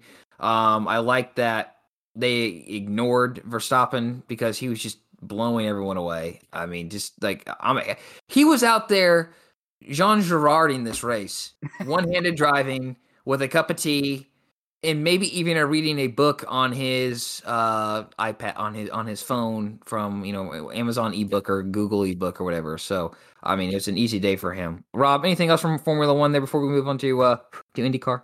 I think we should try and move on as quickly as we can. Let's go on to IndyCar then. Uh Rob, this was certainly a, a strategy race that I thought Newgarden had nailed, and then at the end, uh, just almost threw it away for a third straight week. Well, I, you know, I've been very critical about Mid Ohio, and this was a standard Mid Ohio race. This was not last year's Mid Ohio race. This was a standard Mid Ohio race where it was not very entertaining, but at the very least, the ending few laps were entertaining. Yeah. Um, I, well, I shouldn't say it wasn't entertaining. There were there were moments. I think there were moments. It started out very entertaining. There was a lot of action in the, in the start when you can get it started. Yeah. Um, and then, but I don't know if that was so much entertaining as it was annoying. Um, I think it was annoying if you were fans of Andretti Autosport or Will Power. Yeah, I would. I'd probably agree with that. Um, but uh, overall, I would have to say that it was a standard Mid Ohio race. And at the very end, there, I was actually genuinely intrigued because I thought Ericsson was going to have a shot at Newgarden. Yeah, I think, And, I think um, need one more lap. He he did probably need one more lap. I think Newgarden, Newgarden was able to hold him off just just the right amount. I think you're right. I think if there was one more lap, I think it would have been a lot harder for Newgarden to hold off Ericsson because Ericsson was right there. He was right there. He, he was fighting tooth and nail until they, they crossed that finish line. Uh, and, and speaking of Marcus Ericsson, I just want to give a shout out to him in general. Um, this is this is the most fun I've seen him drive since I've watched him in GP2. And I've always said Ericsson is a talented driver. I said that earlier when I was talking about Tatiana Calderon. Look, Marcus Ericsson is somebody who people kind of just wrote off as being not that great for F1. Um, most people weren't super thrilled about him in, in GP2. I mean, he did win races, but nobody really ever. I, I don't think people saw Ericsson as a future F1 champion, and I, he he isn't naturally, but that doesn't mean that he's not a good driver. He's still a very good driver. He still deserved his tenure in F1. I, I would say he definitely deserved his tenure in F1. I wish he could have been to some better teams and had a little bit more success outside of Sauber. Uh, and Caterham, good God, poor guy. He was at Caterham his first year. That probably humbled him a lot. that probably, well, he had Kamui Kobayashi as his teammate too, which was also pretty nice. And that probably helped him learn a lot too, because Kamui is arguably one of the better drivers that really was never in a top F1 ride. Um, but you know, Marcus Ericsson has just been on on such a tear this year. Uh, he's got a race win this year, and I think he's really gelling with this Ganassi team, and, and I think he, that's great because he seems to be learning a lot from Scott Dixon, passing on a lot to Alex Palou, and, and, and serving as a mentor to him, and, and learning a lot more about oval racing, I think, from Tony Kanaan and Jimmie Johnson.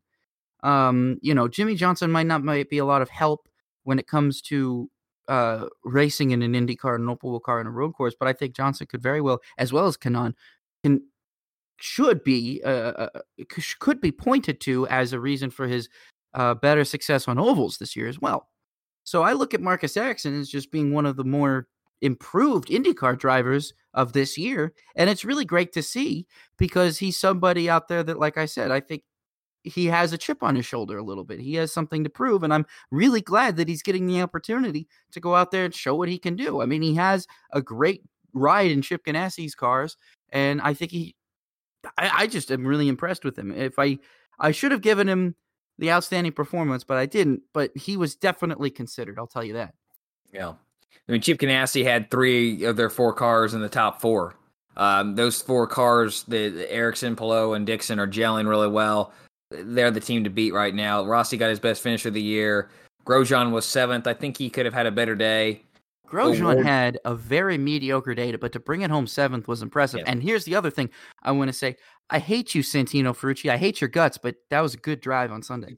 Great drive. I was about to say, like, like O'Ward and him snuck out top tens that were maybe top fifteen efforts there. So, um, and Colton Herta had a bad day, had two mistakes on pit road. You can't have that. You can't have that, especially in a race where you're Killed not. Day. And that really just did. I mean, I, I was sitting there the whole time thinking, man, Herta, Herta might have this race where right where he wants it mm-hmm. until the first pit stop he comes in, eh, eh, or not the first pit stop until he comes in. It was. It was. was it the first pit stop? Okay, yeah, I couldn't remember both. Yeah, but he comes in and you know can't get the fuel fueling works, and then he comes in the second stop, stalls the car, and it's just yeah. like, dude, dude, rebounded. You could have rebounded from the fuel hose. Nobody would have, you know, hated you for that because that's not out of your control. But when you stall the car and you're having a bad day, yikes! Yeah, I wouldn't want to be him. Compounds the issue for sure. Um, let's move on to Cup at Road America. Sorry, I had to do it again there, folks. I'm sorry. Um, first time Cup at, at Road America since 1956, and Tim Flock won that race. Um, Rob, I didn't get to see the last 14. I was watching the race. I was doing a little research for the segment later, and I had to do that. And I only got to watch up until the 14 laps ago, but I know how the last 14 laps basically went. Um, I enjoyed the Cup cars at Road America. I don't know why I wouldn't. The Xfinity cars have put on a dang good show there um, since 2010 when they started going. I so, figured I, I sat there and I thought, you know, NASCAR could bring the worst possible package here, and I still could guarantee you that the the drivers will put on a good race, and they yeah. did. They did. They didn't put on a worst package, race. but the drivers still put on a good race. The what? I it said they the didn't. They didn't uh, bring a terrible package, no, so that's that's good. Even yeah. if they did, but I was saying, even if they, even if they did, the, the drivers would have put on a good show no matter what. So we're lucky we still had a good package and a good show as well. Um, I was very impressed. I was really actually excited for this. You know, I still hate the fact that we're not talking about a race at Daytona today. I know. I hate that. I wish I we were. But this is actually, I think a lot of people were asking about it. You know, Bob Pockrass, I think, posed the question. Um, maybe Dave Kallmann did as well. He's of the uh, Milwaukee Milwaukee Journal Sentinel. I had a great conversation with him a couple of years ago at IMS. I just wanted to say, I know he doesn't listen to the show, but I want to say hi to Dave. Um, and he probably doesn't remember me or know who I am either. But I want to say hi to him anyway because I, I appreciated the time he took to talk to me uh, at IMS. It was the year when Jim. It was the year, but it was the year that that Jim had taken the Colts job, and we hadn't hired the racing reporter yet, and he was there working for us um, uh, at the Brickyard that seat that year. And I really appreciated him taking the time to talk to me about it. I just talked to me, shoot the breeze. We were at practice. We were well, nothing, not much was going on, and he uh, took time to shoot the breeze with me and talk with me, and I appreciated that. But anyway, um, there was questions being asked about whether or not you know Road America is now the new NASCAR Fourth of July tradition. And be honest with you, as much as I hate the fact that it's not at Daytona, I'm well, fine with this. I, I am fine with this. This is way better than Indy. I'll say that 100, 100 times over. This is way better than it being in Indianapolis. I, I like this Road America uh, being here. This is a very, very good. Um, I guess if they're if they're gonna do this, if this was what they're gonna do, they don't want to run Daytona on the, as a firecracker 400 anymore. If that's dead in the water, what have you, then this is this is a fine replacement. I I, I still hate it, but this is a good replacement because that was a good race on Sunday. Yeah, it was. I thought it was good. I mean, great for the fans. I mean, it's just a lot of space. You can see a lot of different action. It just road racing and Fourth of July goes well together. And NBC did a great job packing it all in, and I think they did a really good job of transitioning from the end of the IndyCar race to basically we're starting the Cup race. So there wasn't an hour of pre-race on NBC before the Cup race got going. So good move there. Um, but uh, I wanted to say one of my favorite points of this race was Matt DiBenedetto and Austin Cindric battling for the lead. Um, I I really thought like this this isn't so much looking into the future, but Matt DiBenedetto is saying, "Hey, I know you're coming up to Cup next year. I know you're supposed to be in this 21 car, but he, I deserve to be in it. I'm going toe to toe with one of the best road course racers in NASCAR right now." And that's Austin Cindric. He, Austin Cindric is one of the best road course racers right now in in all of NASCAR. All After right? seeing Cindric's qualifying at COTA and now at Road America, I would, I was, I this is, I am waiting. This is what really bothers me is if if Cindric uh, races uh, IMS or the Roval. Yeah, I am waiting for this guy to win. I think he's going to do it. If, if, if this is the thing that bothers me though, he's usually running an R and D car, so it's going to fall apart at some point during the race. It didn't during the Daytona 500, which I also thought he was going to win at one point. Yeah, um, he almost he could have won any of these. Really, just about three or four of these races that he's been in. I mean, if he does, if he doesn't have a mechanical issue, what what what what broke on the car? Rear sway bar, rear track bar? Uh, I can't remember. I think it uh, was an axle. Okay, so so something related to to yeah. the to the to the axle, to the tires, the rear end I housing, and whatnot. So. Yeah. Um, I really thought if he doesn't have that problem, he wins this race. I, I truthfully do, and and not to mention, but uh, you know, Chase Elliott starting thirty fourth position, and he wins this race. Kyle Busch started last. Last, yeah, which and is finished what second or third? He finished third. What was it third? Bell, I think Bell finished second. Sweeping the weekend at Road America. Yeah. He finished second. He did finish second. Okay, so he finished third. He finished third. He finished third. He finished third. Okay, so he finished third. We were that close to Kyle Busch sweeping the weekend. Yeah, like we were that close. And and we we seriously, this is the thing that's crazy is you think you can cripple Kyle Busch. You think, you know, oh, make him start last at a road course, at a four mile road course. That'll make it hard for him. No, finish this third. No, no, NBD, NBD. Oh, put him in Road America, a place he's never driven before in the Xfinity series. It, he, I bet you he won't win. No, he goes out and wins. It's like, well, well, that that race, I would argue he was the fourth best car. In that, I would say, watching that race, to me, I think circumstances that win fell into his lap. Okay, fine, you can say that. I don't think he. I don't think he. I don't think Kyle Busch. And I wrote this in my thing for front stretch. I said I don't think he was the favorite to win that race. I don't think he was. That's and you can't say that too often about Kyle Busch in the Xfinity series that he wasn't the favorite. Even though, even that's even that being said, dude still won. You can't dude cripple Kyle Busch. Yeah. You you can't cripple Kyle Busch and keep him out of victory lane. If Kyle Busch has the drive and he has the car underneath him, mm-hmm. he'll do it. He'll do it. And that's and that's why I'm hoping that the next gen car, when the next gen car comes out, I hope that it puts the driving back in the driver's hands so that Yes. Kyle Busch can go out there and do this kind of thing every single week so that his haters just shut I mean, look, I get why people hate Kyle Busch. I get it. But at some point his people who just love to hate this guy have to stop and appreciate how good of a driver is. I mean, this is you do this Jeff Gordon. You had to lots of people had to do with this with Jeff Gordon at some point. You had Yeah. to just stop and appreciate just how good not only he was, but Ray Evernham was. You Mm-hmm. had to just stop. And then when you took Evernham away from him, you think that's going to cripple him. He goes out and he still wins a championship. You think, okay, th- you think, okay, that's going to cripple Gordon. No, Gordon still goes out there and he wins 83 some odd races. 93, in his entire- sorry, 93. 93. 93, sorry, excuse me. 93. 93 races in his entire career. And you're going to sit here and at some point, all those Gordon haters that were Earnhardt fans back in the day had to stop and appreciate what they were witnessing. These Kyle Busch haters are going to have the same thing happen at some point. They're going oh, to have Yeah, to stop and it- it- witness it- and just yeah. appreciate what you're witnessing. You are witnessing the greatest driver of this time, of this era, going out there and doing what he does best every single week and passing his knowledge on to his son, who is probably going to come up and do the same thing in the next 20 years. So get ready for that. When Brexton gets up to Cup, get ready for that, everybody, because that's inevitable. Yeah, yeah. Well, last thing I wanted to point out here. Um, good day. Another good day for Chip Ganassi Racing. The summer here, ever since Charlotte, they have turned it up. You know, they had this, Chastain looked good, and this is what bothers me: is if Chastain doesn't have a ride next year, I'm going to be really mad because Chastain has had an ex- excellent summer. He has Right. shown that he can compete, and he can uh, compete at a high level in Cup.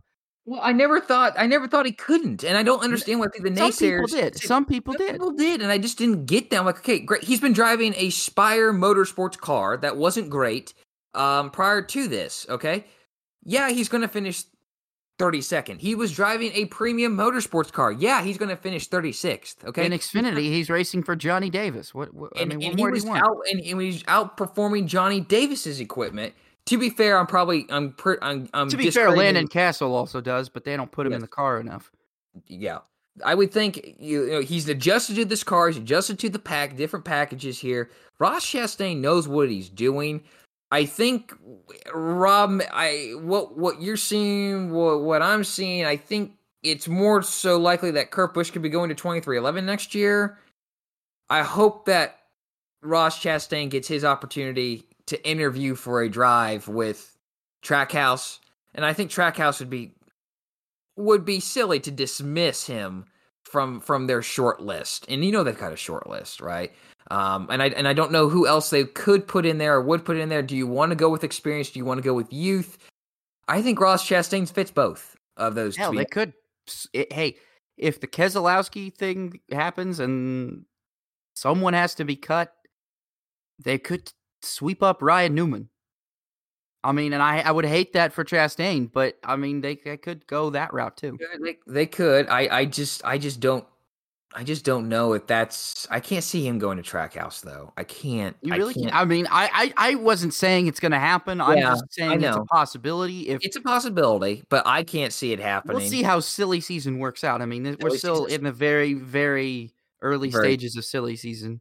Yeah, we'll probably get crazier like around August and September, but Yeah. Once you start figuring out who's going to have the charters, who's going to have full time, is once, going to have one or those, two, once that first domino falls, once that Keselowski domino falls, I think which is going to come around fall-. Things are going to fall into place. Yeah, yeah. All right, let's move on here, Rob. Uh, the weekend wrap up. Let's wrap it up. Go ahead. Yeah, let's go ahead and uh, wrap this up. So, Xfinity Series, we already mentioned at Road America. Kyle Busch won the race. The ARCA Menard Series West was at Ir- Irwindale. Hey, that was cool. I caught that uh, on a re on a re air, not a re air, but like I watched the um, replay of it on on Track Pass. I love Irwindale. I I hope that that track stays around for a long time. I love I Irwindale it so much. Think Um, IMSA was in Watkins Glen again. Um, DPI was won by Whelen Engineering, Pipo Derani, Felipe Nasr. Nasr, another guy who is teammates with Ericsson. who everybody kind of wrote off as being kind of like a pay driver or something. Look at what this guy does in IMSA right now. This is this is why this is what I was saying about Tatiana Calderon earlier. Is not everybody's cut cut out for F one, and sometimes drivers just need to try a little bit of everything before they find their niche. Look at what Nasr's doing right now. Yeah. He tried a little bit. He tried a little IndyCar. He tried some F one. You know, he tried some. He's tried some touring cards. He's finding his niche now in IMSA, and he's winning a lot. And, and nobody's going to sit there and say Felipe Nasr is not a bad driver because everybody knows he is. He's a good driver. Uh, and, and if you don't know, then that's your problem, and you haven't watched Felipe Nasr uh, like you should be. Um, anyway, uh, in LMP2, that was PR1 Mathiasen Motorsports, Mikael Jensen and Ben Keating won that. LMP3 in that class, Riley Motorsports, Felipe Fraga and Gar Robinson. GTLM, Corvette Racing, Antonio Garcia, Jordan Taylor. GTD, Vasser Sullivan Racing, Jack Hawksworth, Aaron Telitz. Uh, hey, W Series was uh, had their second race at the Red Bull Ring. And that race again was on beIN Sports Extra, the free channel. actually had fine coverage. I actually I don't think I don't think I don't think it inserted a lot of commercials. I think it was actually fairly decent coverage from what I recall. So uh, but Jamie Chadwick won that, and that was only a matter of time. Chadwick's the best in the W Series, and Chadwick has continuously proven why she's one of the best young prospects in motorsports right now, who's probably not going to have a legitimate shot at anything. Like I said, she got Prema. She was with Prema in Formula Regional last year, but guess what Prema did to her? They gave her like literally nothing. Um, they focused all their attention on Petecof and uh, Leclerc, and they shoved Leclerc in F three because Leclerc is the golden boy, and we all know that. Petecof had no money, so they I don't or he had a little bit of money, so they he was the second, and then the third and fourth guys, I'll just screw them, right? That's how it works in F3. It's all about uh, it's how it works in regional series in in in feeder series. It's all about who brings the most money, you get the best car. If you don't bring the most money, you don't get the best car. That's what happens. Unless you're a really good driver like Logan Sargeant, and you could take the worst car in the grid and put it on a podium, only for the race stewards to rip it away from you because of BS reasons. I'll talk about that in a minute. Um, yeah, like this. So Formula Three, Red Bull Ring Race One was won by Dennis Hager, uh, Hauger, and yeah, like I said, Logan Sargeant was supposed to be on the podium for this, but he got taken away because the FIA is stupid. Whatever. I'm I'm not totally upset about this.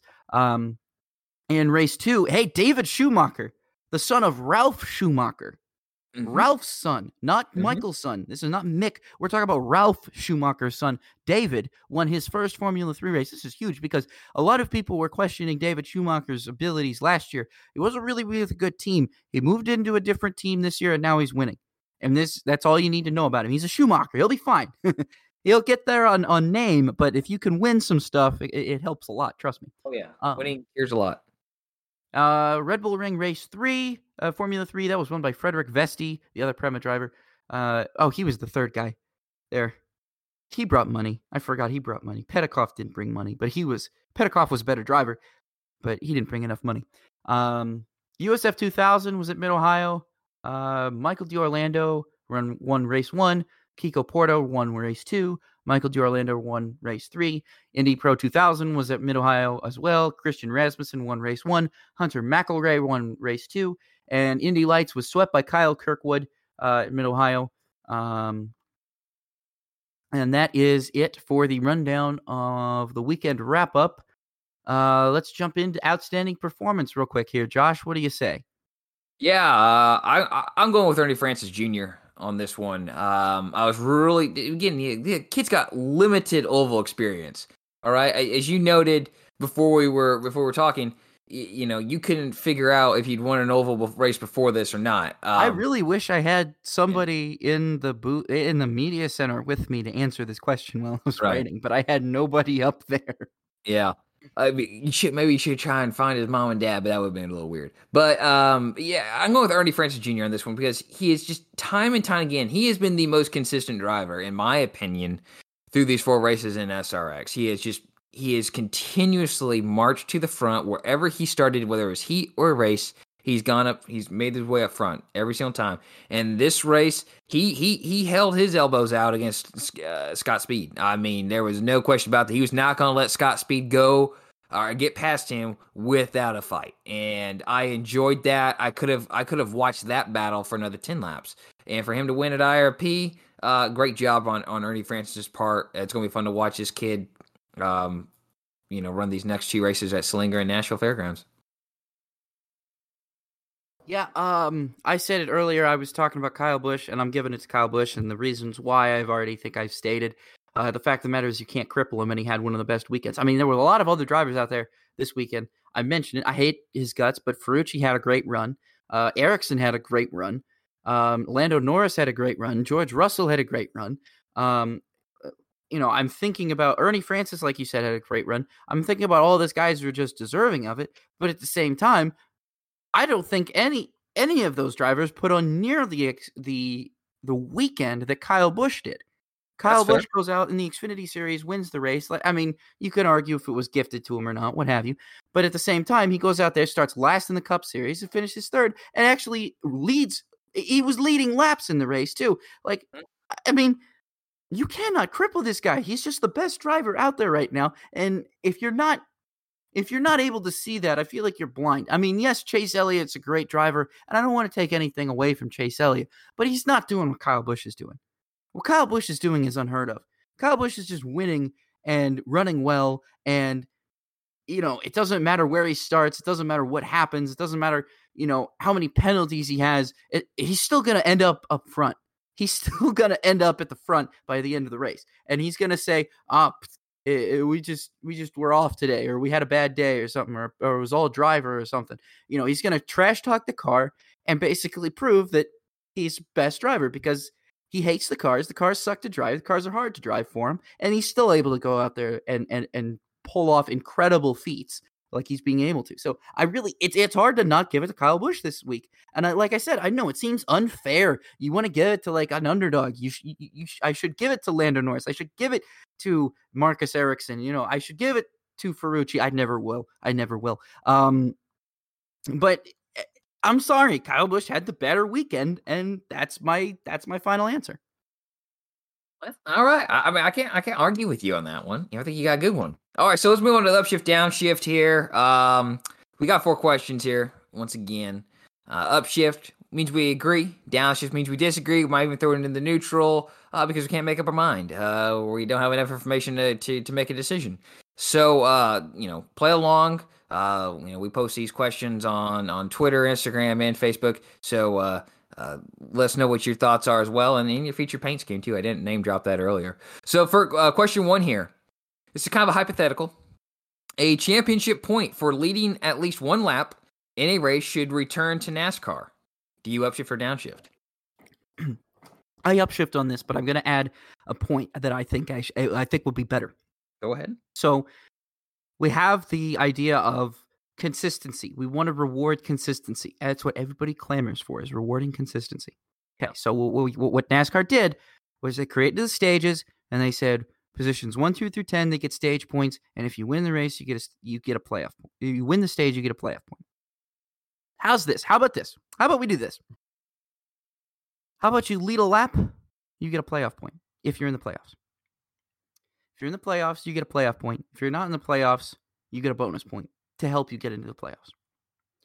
Why do I say that? Why I say this specifically because it will then you you have a further reward of consistency. So even even so so what what this is important for is those drivers and those teams that make gambles uh, with two laps to go. They pit with Two, obviously they're out of contention for winning the stage, but they still were leading the race for most of the day.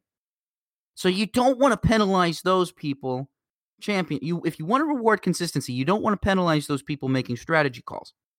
Eh, before the end of stages. So you say, okay, you let you let a lap during the during the race. So we'll give you a stage point for leading that. Just we'll give you a playoff point for leading that that lap. Now you can earn another playoff point if you win the stage. But in the event that you don't win the stage, you'll still get to keep that playoff point for leading a lap. That's how I think it should be done. Now I'm because I think you're getting messy and you're kind of if you give just away generic bonus points, I don't think you're rewarding the consistency that these five bonus points would th- that the five bonus points of the old, of old used to.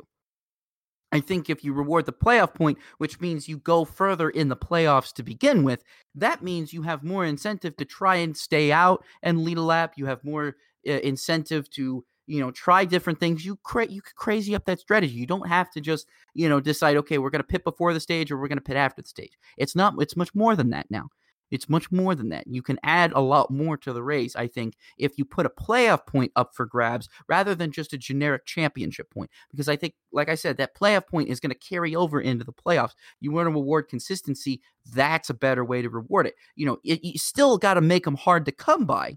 So, like I said, if you're locked into the playoffs, that'll then it's a playoff point. If you're not locked in, then it's a championship point to help you get into the playoffs. That's personally how I think it should be div- divided. I understand it might be a little bit muddy. There might be some people who disagree with me on this, and that's fine. That's totally fine. But if we're literally if we're in the box that we're in, we can't change any of the rules other than this rule. That's how I think it should be implemented. So I would upshift on that.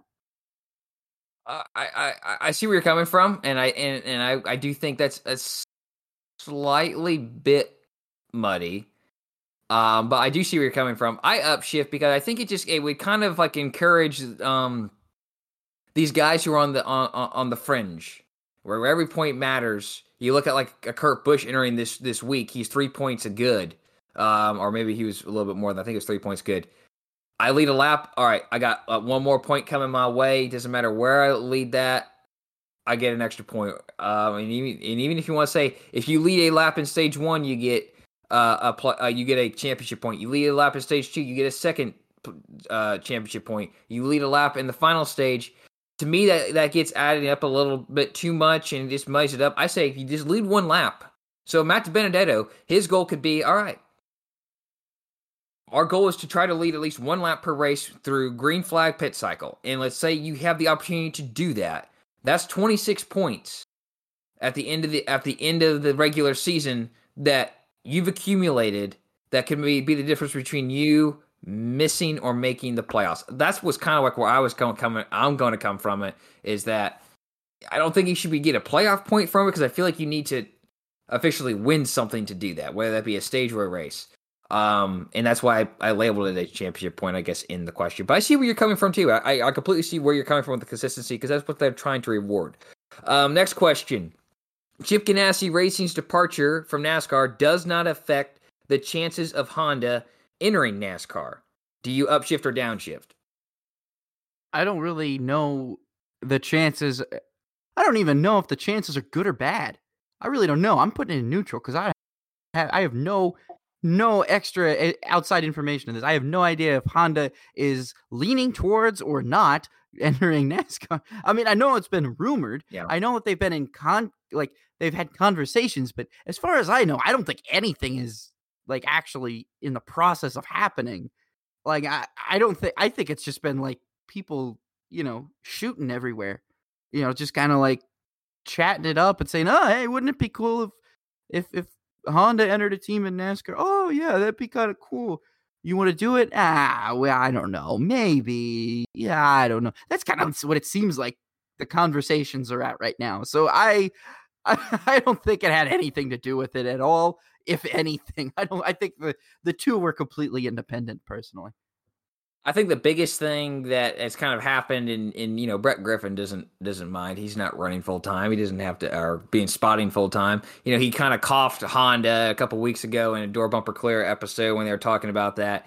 I actually am going to um, downshift because I think it does affect it. Chip Ganassi Racing runs Honda in IndyCar, and if you wanted to enter NASCAR, who better else to get than Chip Ganassi Racing? Who is at best the number three team at Chevrolet. All right, they're never going to be on uh, higher than Hendrick or Richard Childress Racing. Those are always going to be the two golden golden boys of Chevrolet of Team Chevrolet in the NASCAR. So go after them. The only way I would say I I I I upshift and say it doesn't affect is, is if NASCAR says, okay, if you enter if you if you commit to um NASCAR to entering the Cup Series, we will increase the field size to 43 and we will get and we will uh, institute two or three more charters that will be given to you for your teams of choice types of deal. Like you you start honda nascar racing you have two charters. You're guaranteed to have two cars in each race. All right? That'd be the only way i say no but that's that that that that right there is complete speculation and total just just kind of idea popping. So i i got a downshift because i think I, this this totally affects the whole Honda entering NASCAR game for me, whether they were thinking about it or not, how serious they were thinking about it. to me, I, I, can't upshift or go into neutral on this. I got to downshift. You you mentioned the, the how Honda would go to Chip Ganassi because eh, for NASCAR because he runs our engines. It just got me thinking. I was I was thinking about okay, well, what are there any other NASCAR owners in IndyCar right now? And I was like, oh yeah, there is one, Rick Ware. Oh boy. I mean, I'm not talking about Penske because Penske Yeah. wouldn't do anything. Penske No, wouldn't have Penske anything to do with it. But know, Rick he- Ware run, runs Hondas with his partnership with Dale Coyne. So, Well, uh, can you we'll imagine many- Rick Ware Honda racing? Well, we'll see how many charters Rick Ware has beginning in 2022. Bayley Currey, driver of the number 52 Honda. Well, yeah, he's our flagship drivers, Bayley Currey and Cody Ware and JJ Yeley and probably Reed Sorenson. Who knows? Why not? Throw in Reed there. All right, let's move on to the next question because we're approaching 10 minutes to two hours. Santino Ferrucci is a top contender for one of Andretti Autosport's two open seats for 2022. Do you upshift or downshift him, Rob? Yes, I wrote this question specifically with you in mind. Yeah, fine. I upshift. Okay. Ferrucci, I hate your guts, but talent, gotta recognize talent, man. You're good, okay? I never said you weren't. I never said you weren't good. I never said you weren't worthy of getting the fair, rides you that. have. I just, huh? I just said, to be fair, you have never said that. You have I haven't. I never said any. I never said he was a bad driver. I just hate his guts. I said, yeah, fine. Why not? Go to Andretti. Why not? Upshift. I yeah, I upshift as well. I think the only I think uh Rahal, Letterman, Lanigan has expressed uh, kind of their interest in maybe going to a three car operation full time next year. I would, you know, based off how he's running with their equipment, how he's meshing with the team, I think it'd be crazy for them not to want to consider him.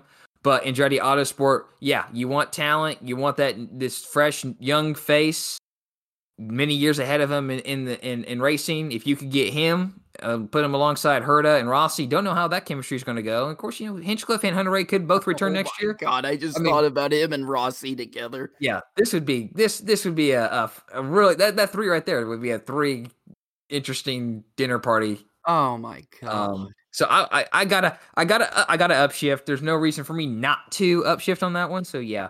Um. All right. Last question here. Martin Truex Jr. told Racing Boys Racing Boys that if the next gen car isn't fun, he quote won't hang around too long unquote. Do you fear that the next gen car could lead to a mass exodus of seasoned veterans if the car is not to their liking? Do you upshift or downshift? well, plain and simple, I think the Gen 6 did that. I think Tony Stewart bolted because the car sucked. Be honest with you. I I, I mean, I, I know people are gonna bring up age, people are gonna bring up his injuries, people are gonna bring up him having fun, but you know, if the car was fun to drive, he wouldn't have wanted to hang up the the, the NASCAR steering wheel. You know, if this that I, I I actually do. I actually am going to upshift. I actually Truex saying this does actually concern me because I feel like I just sat here and praised Kyle Busch. Dude, if Kyle Busch drives the next gen car and says it sucks, I don't think Kyle Busch Kyle Busch could go do go drive anything he wanted to. Yeah. He could go be a dad. He could go be a husband. He could go race IndyCar. He could go race sports cars. He could go. He does have. He has nothing else to prove. He could go be Jimmie Johnson and just go have fun in IndyCar. He's got nothing to prove at this point. Everybody knows how good he is. If he's not having fun, he should go do something where he's going to have fun. He should go be talented and have fun doing it. Um, I actually do agree. I actually I think Truex is right. I think you know if NASCAR's not going to not going to put time into developing a car that's fun to drive, that's challenging to drive, and that produces good racing, especially after all the complaints that people have heard from for the past almost for the past like 15 years since the car of tomorrow has been around. People have been complaining about the quality of racing, how fun it is to race, uh, how fun the cars are to drive, and all this other stuff. Look, dude, if NASCAR's not focusing on those things like Truex is worried about, then they have a serious problem. And I eh, I would be concerned to see more veterans leave because I don't think Truex Truex has no reason to hang around uh, if he's not having fun. Hey, what else does he have to prove? I mean, Truex has dominated races. He's dominated the 2017 season. He's curb stomped the field in 2017. He's proven everything he needs to prove. Why the heck should he hang around if he's not having fun? You know, the guys who are going to hang around are the guys who are going to need to prove stuff. The guys who've already proven themselves, like Truex, like Busch, like any other, like Harvick. Uh, what the heck do they have to prove anymore? They have nothing to prove. Just get out if they're not having fun. Go live their lives. That I mean, that's that should be a legitimate concern for NASCAR. And I hope that they're taking Truex's comments here seriously. I have nothing else to add. I shift. I agree. Um, it certainly has been a narrative since the COT became a permanent fixture in 08 that you know in in the constant changing of packages. I think Tony had a had a lot of beef with the way NASCAR was being led in the leadership. That's I think that was a big part of his his his retirement from NASCAR. But I do agree the car you know why can't we why can't we zero in on this is this is the package that we're going to run for three years why do we have to why do we have to say okay crap these guys are learning this why do we got to change it you know i i just don't i, I think that's a problem. Let's let's figure out what the best package is for the racing what gets the fans most excited. Um and i think we've seen plenty of races this year. Nashville darlington dover road america. All right. Short tracks, right? Eh, they, they this pack these are the race tracks that have all the same package in mind. And if they're not looking at that, where these guys are having fun, the the car is in their hands. They have to work at conserving their equipment, whether that be tires or the car itself, mechanically. Look, man, if the drivers aren't having fun, the fans aren't going to be having fun either. You're exactly right. You're exactly right. All right, uh, Rob, five minutes till two hours. I still have to do this rollers featured race. All right, let's hurry it up. Let's go. yeah, I probably should run through this really quickly. I'm not going to do that. I'm going to try to speak uh, fluently in uh, sophisticated English. Did you so, know that if you most podcasts allow you to actually speed up the speaking, so you can do that if you if you really hate how long we go, you can always like speed us up. I did not know that. I did not know that. That's a very good point. All right, so I'm going to start. All right, so um, today I'm going to talk about the 1997 Florida Dodge Dealers 400K at Miami Dade Homestead Motorsports Complex. It's a mouthful. Yes, it is. So this race was the third of 26 races for the NASCAR Craftsman Truck Series in 1997, and it was held on Sunday, March 16th.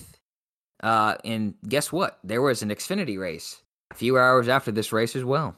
Uh, the race was on TNN. Mike Joy was the play by play with Buddy Baker as the color analyst. Steve Burns and Mike Hogewood were the pit road reporters.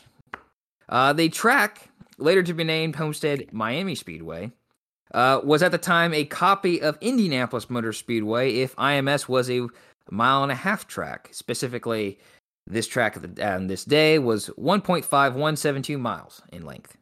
Uh, it had eight degrees of banking in the corners, three degrees on the straights. Uh, the front and back stretch were both 2,100 feet in length.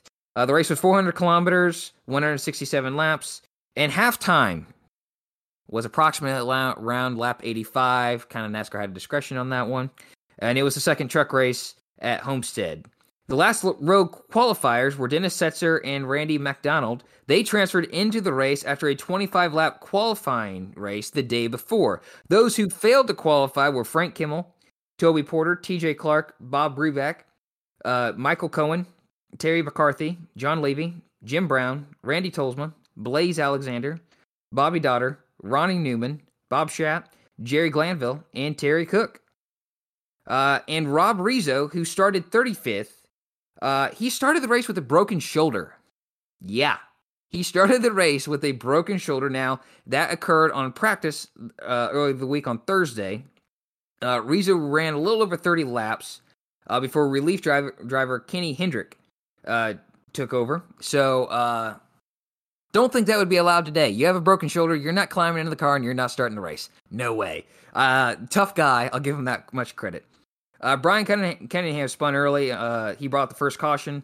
Uh, or excuse me, I did bring out the caution. Later did bring out caution, but he spun and there was no caution. I'm like, this is great. There's no one around. See if he gets restarted, and he went. No caution on that one. Sorry, sorry, I misspoke there. A few laps into the race, though, Mike Joyce shared that the next day at 6 a.m., March 17th, the track was going to start its reconfiguration from a rectangular oval like Indianapolis to a more traditional oval. So the the homestead that we saw, uh, you know, if you watched the 2001 race at Homestead Miami Speedway, that's the track they reconfigured it into, so it more looked like Atlanta. Of course, Atlanta at this time was going through its own reconfiguration from a oval, traditional oval, to the quad oval it is today. Uh, the first caution was on lap 13. It was likely from Stacy Compton, uh, uh, who made contact with Toby Butler uh, when they and Jay Sauter went three wide into turn three, which was kind of a no no at the track. Uh, Compton had a cut down tire, debris, and tire carcass were on the track there. Drivers could come down for fuel uh, because they couldn't go all the way to lap 85 on one tank of fuel. All right. Now, uh, they could not change tires until the halftime break at lap 85. So the rule was uh, that day, NASCAR said, hey, we're going to change the rules on you the day of the race. We're not going to have competition cautions for you to come down, take fuel, and you won't lose a spot on pit road. We're going to have live pit stops that only require fuel. All right. And uh, you can take it during green flag pit stops. You can take it during a caution. Now, they have plenty of cautions to do this with, but they had to pit. This is I just found that very interesting.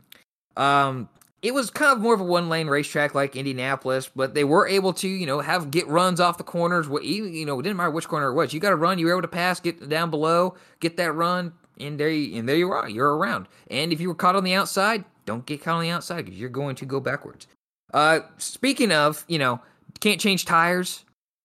Barry Bodine was penalized five laps for not having a flat tire. Yes, his team changed a tire that he thought was flat. It wasn't. He was penalized because you couldn't change tires before the halftime break, outside of the halftime break. Unless, of course, it was flat. If you actually had a flat tire like Stacy Compton, you could put a fresh one on. You can only put one that, that one fresh one on. Uh, Mike Bliss, Joe Ruttman, and Kenny Irwin, Irwin Jr. were the first to make green flag pit stops in the Craftsman Truck Series history. Um, on lap 71, Bryan Reffner crashed hard into the outside wall in turn two. The right side of track was, uh, truck was pancaked, and the right front was shortened quite a bit. On lap 80, leader Mike Bliss uh, gets blown by the field and eventually stalls on the track. He ran out of fuel. T- team might have miscalculated that one just a little bit. Um, and it was also reported during this caution that Jack Sprague had an irritation in his eye. During the upcoming halftime break, they were going to push water in there to flush it out, which they did. Um, Steve Byrnes interviewed him during the pit stop. The, t- the crew members are on the right side of the truck. Steve Byrnes is on the other side of the wall interviewing Jack Sprague as his tires are getting changed and the fuel is being put in the car. It was great. This is halftime NASCAR at its finest, folks.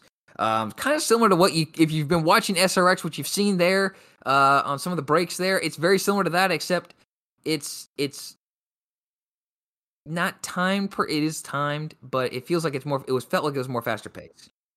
Um, Kenny Irwin Jr. during this time even got a portable fan placed in his truck because he was overheating himself, not his truck, but he was overheating. Um, advertised during this race, this came a little bit later, but I put it here because I, I, I just needed to. Um, that NASCAR Thunder, an all new and official store of NASCAR, had o- uh, locations open in Atlanta, Winston-Salem, Knoxville, and Dallas, and with 10 to 12 more planned that year. I'd never heard of this place, so it just obviously didn't last very long.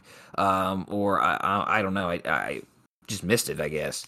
Um, Ralph Sanchez, promoter of the track, who was previously with the Miami Grand Prix, told Mike Joy uh, that uh, part of the reason for the reconfiguration, now I should say this took place during the halftime break, that part of the reason for this reconfiguration was safety.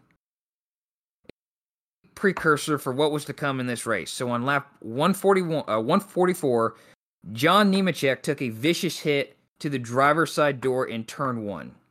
Uh, it wasn't long before the broadcast went to commercial and when the break ended, a the the scene was surrounded by emergency vehicles and personnel uh, around his number eight truck. He had spun entering turn one and slapped the wall. I mean, nearly square on, nearly square on. And for those of you who haven't seen the seen a, a replay of this accident, I, I, mean, he just he couldn't get much more square. Um, Mike Joy did mention that doctors and EMTs were on the scene. Uh, the race was eventually red flag as a helicopter arrived and Nemechek was transported to a nearby hospital. Uh, he passed away five days later from head injuries on March 21st that he sustained during the crash. It's believed that his head actually hit the wall uh, when it when when uh, when his truck made contact. Uh, on lap 154, as Mike Skinner and Jay Sauter dueled side by side into turn four, Jack Sprague pushed the young Kenny Irwin Jr. passed the duel, uh, and he led his first career lap in the Truck Series. Sauter, who entered turn uh, four second, came, entered turn one fourth. Irwin Jr. would pull away as Skinner and Sprague traded uh, second place amongst themselves. And then on lap 157, another vicious crash occurred in turn one, same spot. Toby Butler made a move to Jay Sauter's inside as the two entered uh, turn one. Sauter squeezed him uh, onto the ripple strips.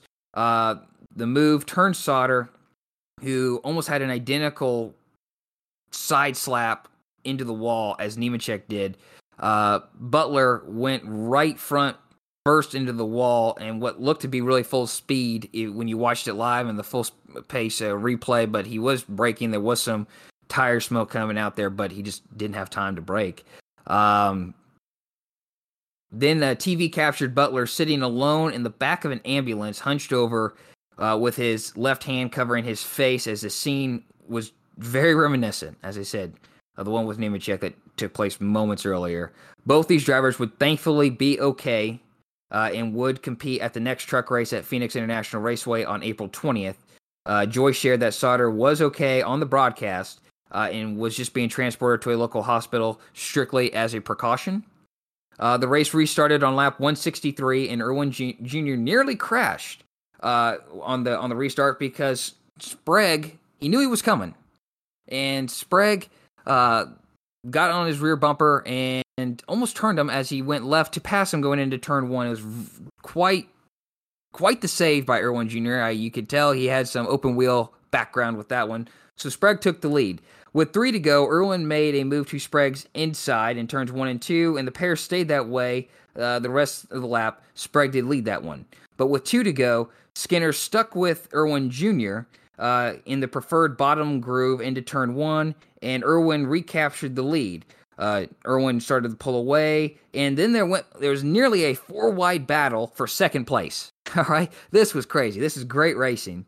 Um, so Sprague was up by the wall. Skinner was to his left. Then Mike's Bliss, who was now back on the lead lap after falling two laps down, uh, was to his left. Chuck Bown, who was in the 99 uh, Jack Roush uh, Exide Ford, thought about going four wide, almost did, but he instead decided to push Bliss past the Chevrolets.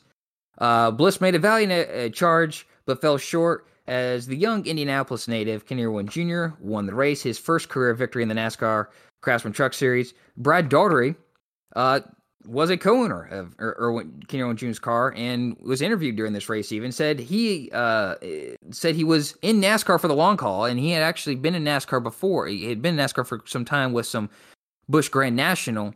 Uh, starts with Robert Pressley, Um, and of course, you know he's still involved in NASCAR today as he's part owner of JTG Daugherty Racing. Um, we would sadly lose Kenny Irwin Jr. in a practice crash at New Hampshire on July 7th, 2000. Part of the reason I chose this uh, race this week was to honor his memory.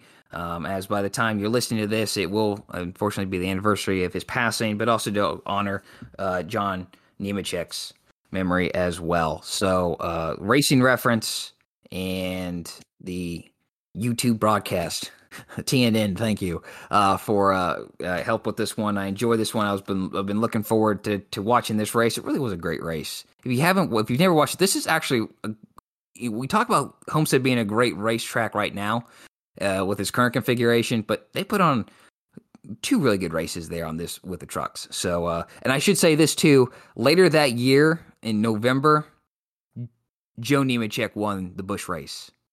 Um, I failed to write that down here, but he won that race. Very emotional victory lane, as you can imagine, where he just won at the track that took his brother's life eight months prior. So, um, Rob, anything there before we move into what's in the windshield? I don't really have anything. I think it's time to move in, move on. Uh, all right. Well, the NTT IndyCar Series is off until August 8th when the inaugural Big Machine Music City Grand Prix takes place on the streets of Nashville. Uh, Formula One has a little bit of a shorter break. They're back on July 18th with the British Grand Prix at the historic Silverstone circuit. But this weekend, Formula E is back uh, in Brooklyn Uh, they'll take place in uh, Red Hook, right next to the Brooklyn Cruise Terminal. That they will have races on Saturday, July 10th, and Sunday, July 11th. Uh, Supercars returns after nearly a month off with the Townsville 500 race 15 will take place Saturday morning at 1:45 a.m. Rob, wow. race 16 will take place at 12:45 a.m. Sunday morning. Those times are Eastern. Rob, are you going to get up and watch those races? Of course. I, I stay. Uh, I always stay up to watch supercars. I ever since you know I did that when I was like in high school and when I was young.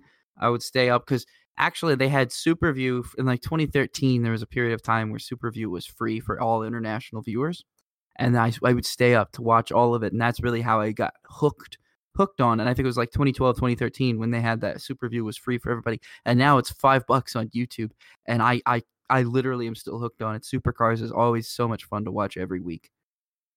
I would expect nothing less. I can't wait to hear about it because I don't know. I might. I don't know if I'll stay up and watch it or not. Actually, I can't. I can't watch it. But anyways, we'll he'll hear about from Rob. Let's at least put that way. Camping World Superstar Racing Experience.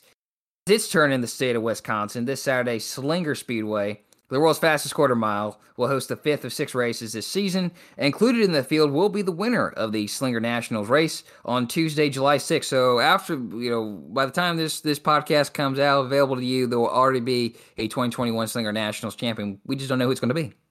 Uh, NASCAR splits its time between Atlanta Motor Speedway, Knoxville Raceway, and Elko Speedway. Uh, the ARCA Menards Series goes racing on Saturday, July 10th at Elko. The Camping World Truck uh, the Camping World Truck Series will run its inaugural race at Knoxville on Friday, July 9th. I cannot wait for that one myself. It's impossible uh, to like. I'm still excited for it. I am literally like, I am so excited for this race. It's going to be a good one. I, I, I got a good feeling about this one. The NASCAR Xfinity Series will make history of its own as for the first time in series history.